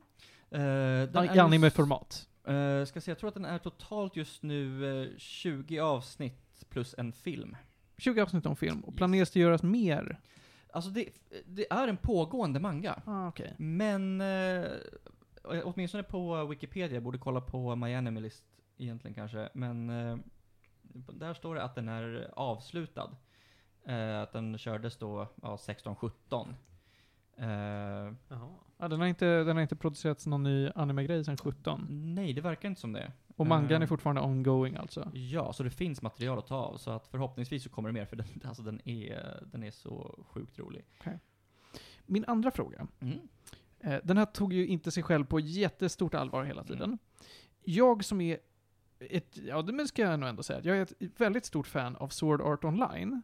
Ah. Ja. Mm. Kommer jag uppskatta det här på samma sätt som jag uppskattar den, tror du? För den är ju mycket mer seriös för det mesta. Den är ju, alltså den är ju så, ibland så tar sig själv på för mycket allvar och blir Mm. jättetöntig av de anledningarna. Ja, vi kan prata om Sword Art Online kring det, det sen. Men eh, nej, den här eh, är väldigt mycket mer eh, humordriven. Okej. Och, eh, ja. Eh, Det är inte så att jag kommer gå in och bara wow, vad världen är cool och genomtänkt. Utan det är snarare video game tropes som är roliga. ja, Ja. lite mer åt det hållet skulle Okej, jag säga. ja. Men det är bra att veta. Mm. Alltså du har ändå sålt mig. Ja, men skönt. Tycker det här låter fett. Alltså, alltså, den är, alltså jag, jag kan lätt eh, kolla första avsnittet mer i sen. Alltså, den, är, Mm. ja, Det låter faktiskt lite småmysigt måste jag säga. Mm. Är det Netflix eller vad är det? Den finns på Crunchyroll. Okej. Jag tror inte den finns på Netflix än. Till Good. skillnad från Jojo's Bizarre Adventure. Men hela Jojo's Bizarre Adventure finns inte på Netflix. Vilket stör mig Mm. jättemycket. Ja, det är Varför skitkonstigt. Ja! Säsong 1, 2, 3-ish. Och sen 5. Vad händer där? Ingen aning. Ingen vet. Vem vet? Ja, men jag är såld. Konosuba Mm. är väl, det räcker så. Även fast I- den har en lång titel. Det är hyfsat vanligt att... Eh, det är dels hyfsat vanligt med långa titlar nu för tiden med japansk anime. Och det är också väldigt eh, vanligt med eh, förkortningar på just de här grejerna. Som till exempel That time I reincarnated as a slime. Just det. Väldigt lång titel. Eh, det ja, men det finns värre titlar på Anos. det finns, vär, det finns Gud, vad det värre finns. och, och längre. Har du sett hentai-titlar? Har du sett hentai-titlar? Oh boy. Mm. De är Jag långa. är en kristen pojke, jag tittar inte på sånt. Mm. Den är i alla fall förkortad till Tensura. Okej. Mm. Slime. Ja, Sraimu. ja, slime. Tensura. Okej. Eh, När, när kom den här animen ut? Inte Eh, vad slime. Eh, Sa du 16 16-17? 16 17. Så s- Okej. 20 avsnitt och en film Mm. under den tiden. Va- Vad nyfiken, vilken studio gör det här? Bra För jag har varit såhär, jag har lärt mig att det finns mer, jag, jag kan Mm. två nu. Vilka Jag vet att det finns vilka- fler, men- Vilka, kan du? Bara för att... Jag kan, eh, oh, nu har jag glömt, Bones heter de va? De som gör Full Metal Alchemist va? Uh. Bones Anime eller sånt Och den andra? här. Eh, Studio Trigger. Super Trigger? Det De två vet jag, jag, jag, jag vet inte vilka de andra är. Annars är typ Madhouse och eh, Kappa Jag inte väldigt, till eh, ja men liksom... Eh, Men Studio kvalitets- Trigger måste du väl veta? Studio Det Trigger, borde jag göra. alltså jag, jag känner till dem för att de ska göra Cyberpunk Anime. jag Det är behöver därför jag veta, tycker de är eh, Mm, de har gjort eh, se. jättemycket bra kvalitet. Ja, de har jag- gjort Little Witch Academia. Ja, den har jag inte sett faktiskt. Mm. Eh, jag kan inte söka på Studio Trigger på My Anime List. Det var intressant. That's weird. Eh, men de hade gjort, eh, vad sa du? Little Witch Academia. Och Kill la Kill. Och massa så här det är några Kill la Kill och animation. eh, Akamega Kill som jag vet att eh, The Anime Man råhatar och tycker att den inte ska vara så bra. Jag kommer aldrig ihåg vilken av dem det är. The, va? The Anime The, Man. The Anime Man är en YouTuber. Ah. Han heter Joey. Jag kan referera till, eh, som honom till Joey om du vill. Jag vill ju slå Eh. ett slag för eh, studion Brainspace. Det är ju de som har eh, gett ut eh, Durarara och Bacano, bland annat. Ah, Ah. Durarara behöver jag se. Den är bra, första säsongen är bra, sen spårar det alltså. Ah. Eller den, blir, den blir tråkig efter det. Men Bacano är stabil hela vägen Nämnde jag att jag såg Backarna för typ två år sedan någonting? Ah. Jag vet, vet jag sa Jag där. tror att du nämnde det, men vi pratar aldrig mer om det. Riktigt bra, jag gillar Det är Mm. snorbra Jag, alltså. behöver, jag behöver se den också. Jag Det också ja, du har inte alls sett- se på. Har du inte alls sett Bacano? Jag har inte alls sett Backarna, och jag, inte, jag behöver också se, vad är den heter? Är det Black Parade? Nej, inte Black Parade. Eh, nej, du tänker på Death Parade. Death Parade, tack. ja, Den Death jag Parade se. måste du, Mm. men den är också askort. Ja, men jag har bara hört att den är asbra. Så, Ja, gud, ja. så jag tänkte säga, jag bara, mm, Felix ställer en intressant fråga. Vilken studie har gjort det här? Mm. Och så går jag in på sidan och så kollar jag, så blir det så här, jag ska, nu ska jag ge kontext och så ska jag ta reda Mm. på vad de har gjort för annat. Och så bara, jag kan ju ingenting om anime. jag, sitter, jag sitter och scrollar igenom så här tre årtionden av animalistor. Och jag bara, det här, det här var ju ord. Jag tycker, ändå att, jag tycker ändå om att vi har drivit det så långt att du någonstans har fått för dig att du kan det här. Nej, jag kan inte det här. Jag bara, jag vill vara delaktig i samtalet. I'm a big boy. Så jag... Så jag... Nej men jag kände igen The Seven Deadly Sins. Vänta, va? Det Ja, här den är... har jag pratat om och hatat på. Det är den du inte gillar va? Ja, tyvärr. Vilken studio hade gjort den? Samma, Studio Dean. Som gjorde den här? Ja. Dual precis. Masters är inte slut. Det trodde jag inte var en grej. Keeps going though. Ja, nej Mm. men... eh, så att, eh, ja. Hörni, vi ska ta och eh, försöka avrunda här. Mm. Eh, för vi har, har, du, har du sett Death Parade, ser nu? Du sitter och googlade. Jag? Ja. Ja, jag har sett den. Ah, nice. Jag var så ledsen att det inte kom en säsong två. Ja, den s- slutar på ganska mycket av en Vi vill ha mer. Mm. Nåväl. Eh, Johan, har du någonting mer du vill säga om den här, eller är du redo att ge den gäddor? Alltså jag kan lätt ge den en 9 alltså. Wow! Alltså den det är bra. alltså, den är, den är så bra. ja men alltså jag garvar typ på Jag det blev här också, lät lite, väldigt uppriktigt Johan. jag blev också lite taggad. Då så. Genuint skratt. I sådana fall så tycker jag att vi ska avsluta dagens extremt långa program Mm. eh, med tre snabba. Och den här veckan, då har jag ju, jag har ju bara lagt mitt liv på X-jobb, jag har lagt det på Spex-jobb, jag har lagt det på eh, Fallout. Så att jag har inte konsumerat så mycket och jag börjar få slut på bra grejer. Så att nu så ska jag ta anti-tre snabba. Nu är tre grejer jag säger, håll er borta från det här, för det här är inte nice. Mhm. Mhm. Först så har vi ett spel. Eh, det är ett spel baserat på, jag tror att det är en polsk bok. Eller en serietidning eller någonting. heter Witcher, handlar om en snubbe som heter Gerald som är Håll er jobbig. borta! Det berättas i en Håller till i jättekonstig ordning. Blåviken. Blåviken. Häxkar. Det är tydligen, det, ja, det är tydligen baserat på en film. En film. Ja. Eh, det här är eh, i alla fall spelet. AD 2044. Där fick jag gratis på Good Old Games. Och det är ett jävla skit point and click-spel om den sist, jag tror att det är den sista mannen på jorden i en plats, i en värld som domineras av sexualiserade kvinnliga robotar. Jättekonstigt. Den är baserad på den polska filmen Sex Mischa Ja, från 1984, som literally betyder sex mission. ja. Alltså det här... Vem kunde ha anat att polsk 80-talssatir inte skulle översätta till bra spel? Bra point and click Vänta. pusselspel. När kom det ut? Samtidigt eller? vad? Hur Ja, gammal det är spelet? 90-talet alltså. Någonstans, typ 95. Sex, 96. 96. Imponerande Och det här- att du spelar det. Alltså. Ja, nej men alltså det här var eftersom att det börjar på A. Eh, Och jag spelar igenom eh, må- mycket av mina spellistor, alltså eftersom att jag använder ju bara Good Mm. Google Games som min launcher. Eh, så får jag ju alla spel från alla mina Ja, launchers i ordning. Och då så går jag ju alfabetiskt. När jag, när jag känner att så här, ja, men nu har jag ingenting som är brådskande Ja. att spela. Typ så här, ja, hade jag inte haft Elden Ring som verkligen lockade Ja. mig. Så jag bara, ja men då är det dags att spela nästa grej som jag inte bryr mig om. Då Jag- blir det någonting på A. Jag fattar, men det, det är så kul att din bild att du bara åh, jag spelar Eldring. Men det börjar på E, så jag kan inte. Nej, det, är inte, det är inte att jag kan. Eh, eller inte att jag inte kan, det är mest att så här, ja men ibland så har jag ingenting som är Nej. jättebrådskande. Ska Just ska nu jag- så står ju min Steam-lista med alla mina installerade spel.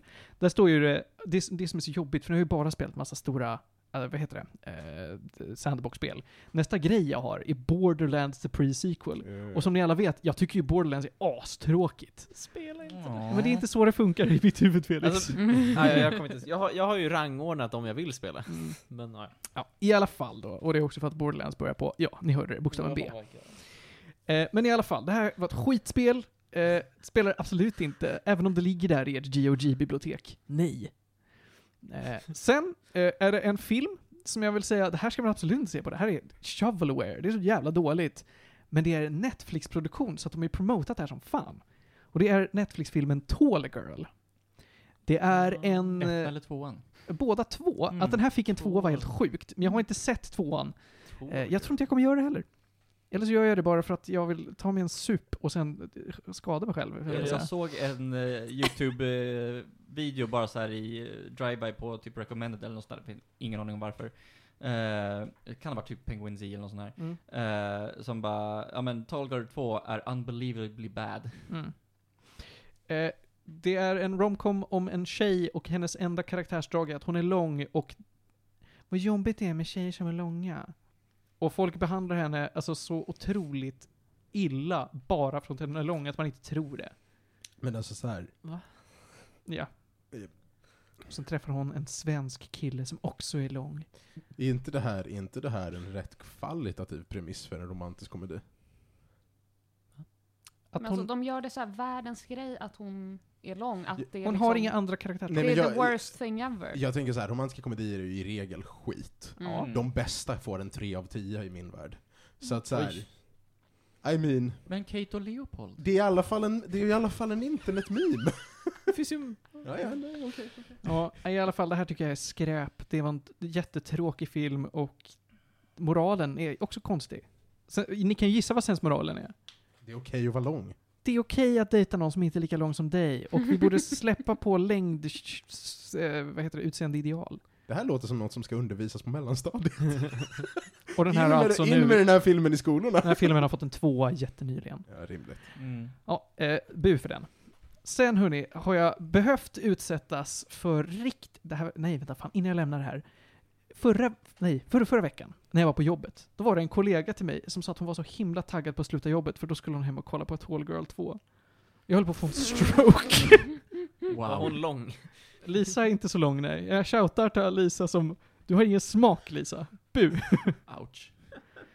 Ehm, det sista jag vill säga är att jag har behövt utsättas för eh, musikduon vill jag inte kalla det för. Ni känner ju kanske, kanske någon av er till den svenska reality-tv-stjärnan Pau. Mm. Mm. Tillsammans med en av sina pojkvänner hade hon en musikkarriär under duon Hugo och Pau. Mm. Okej. Hugo och Pau Säg det fler gånger. riktigt kass musik som ingen ska behöva utsättas för. Men lik förbannat har jag varit tvungen att göra det på allehanda fester för att en kompis till mig bara Det här är så dåligt att det är bra. Nej, det är inte så dåligt att det är bra. Det är bara hemskt. Hugo och Pau och framförallt deras cover på Madonnas, eh, fan heter den? La Isla Bonita. Vi har, alltså, nej. Vi, det finns delar av musikindustrin där man bara inte ska sätta sin fot. Reality-kändisar som ska göra musikkarriärer, det är en av dem. Och med de orden så avslutar vi dagens program. Eh, det har varit jättekul att prata så här mycket om alla de här roliga ämnena. Om saker inte har varit bra så har de i alla fall varit väldigt roliga att prata om. Kul eh, att ni har lyssnat. Nästa program, Panos skakar till och med på huvudet. Det här var inte kul! Jag vill inte ha något mer. Vi slutar till och med att negga media. Panos, tack för att du kom hit. Ja, tack. Det Ja. har varit väldigt trevligt. Vill du, vara- vill du komma tillbaka? Alltså det är jag som klipper. Så att... Och jag är den enda som skyddar folk från bowling. Tack. Ja, tack.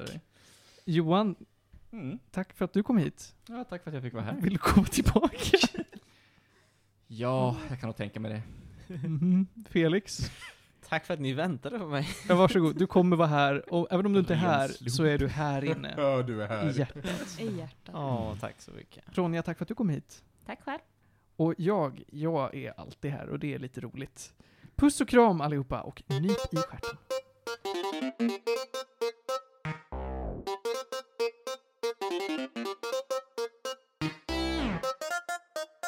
Thank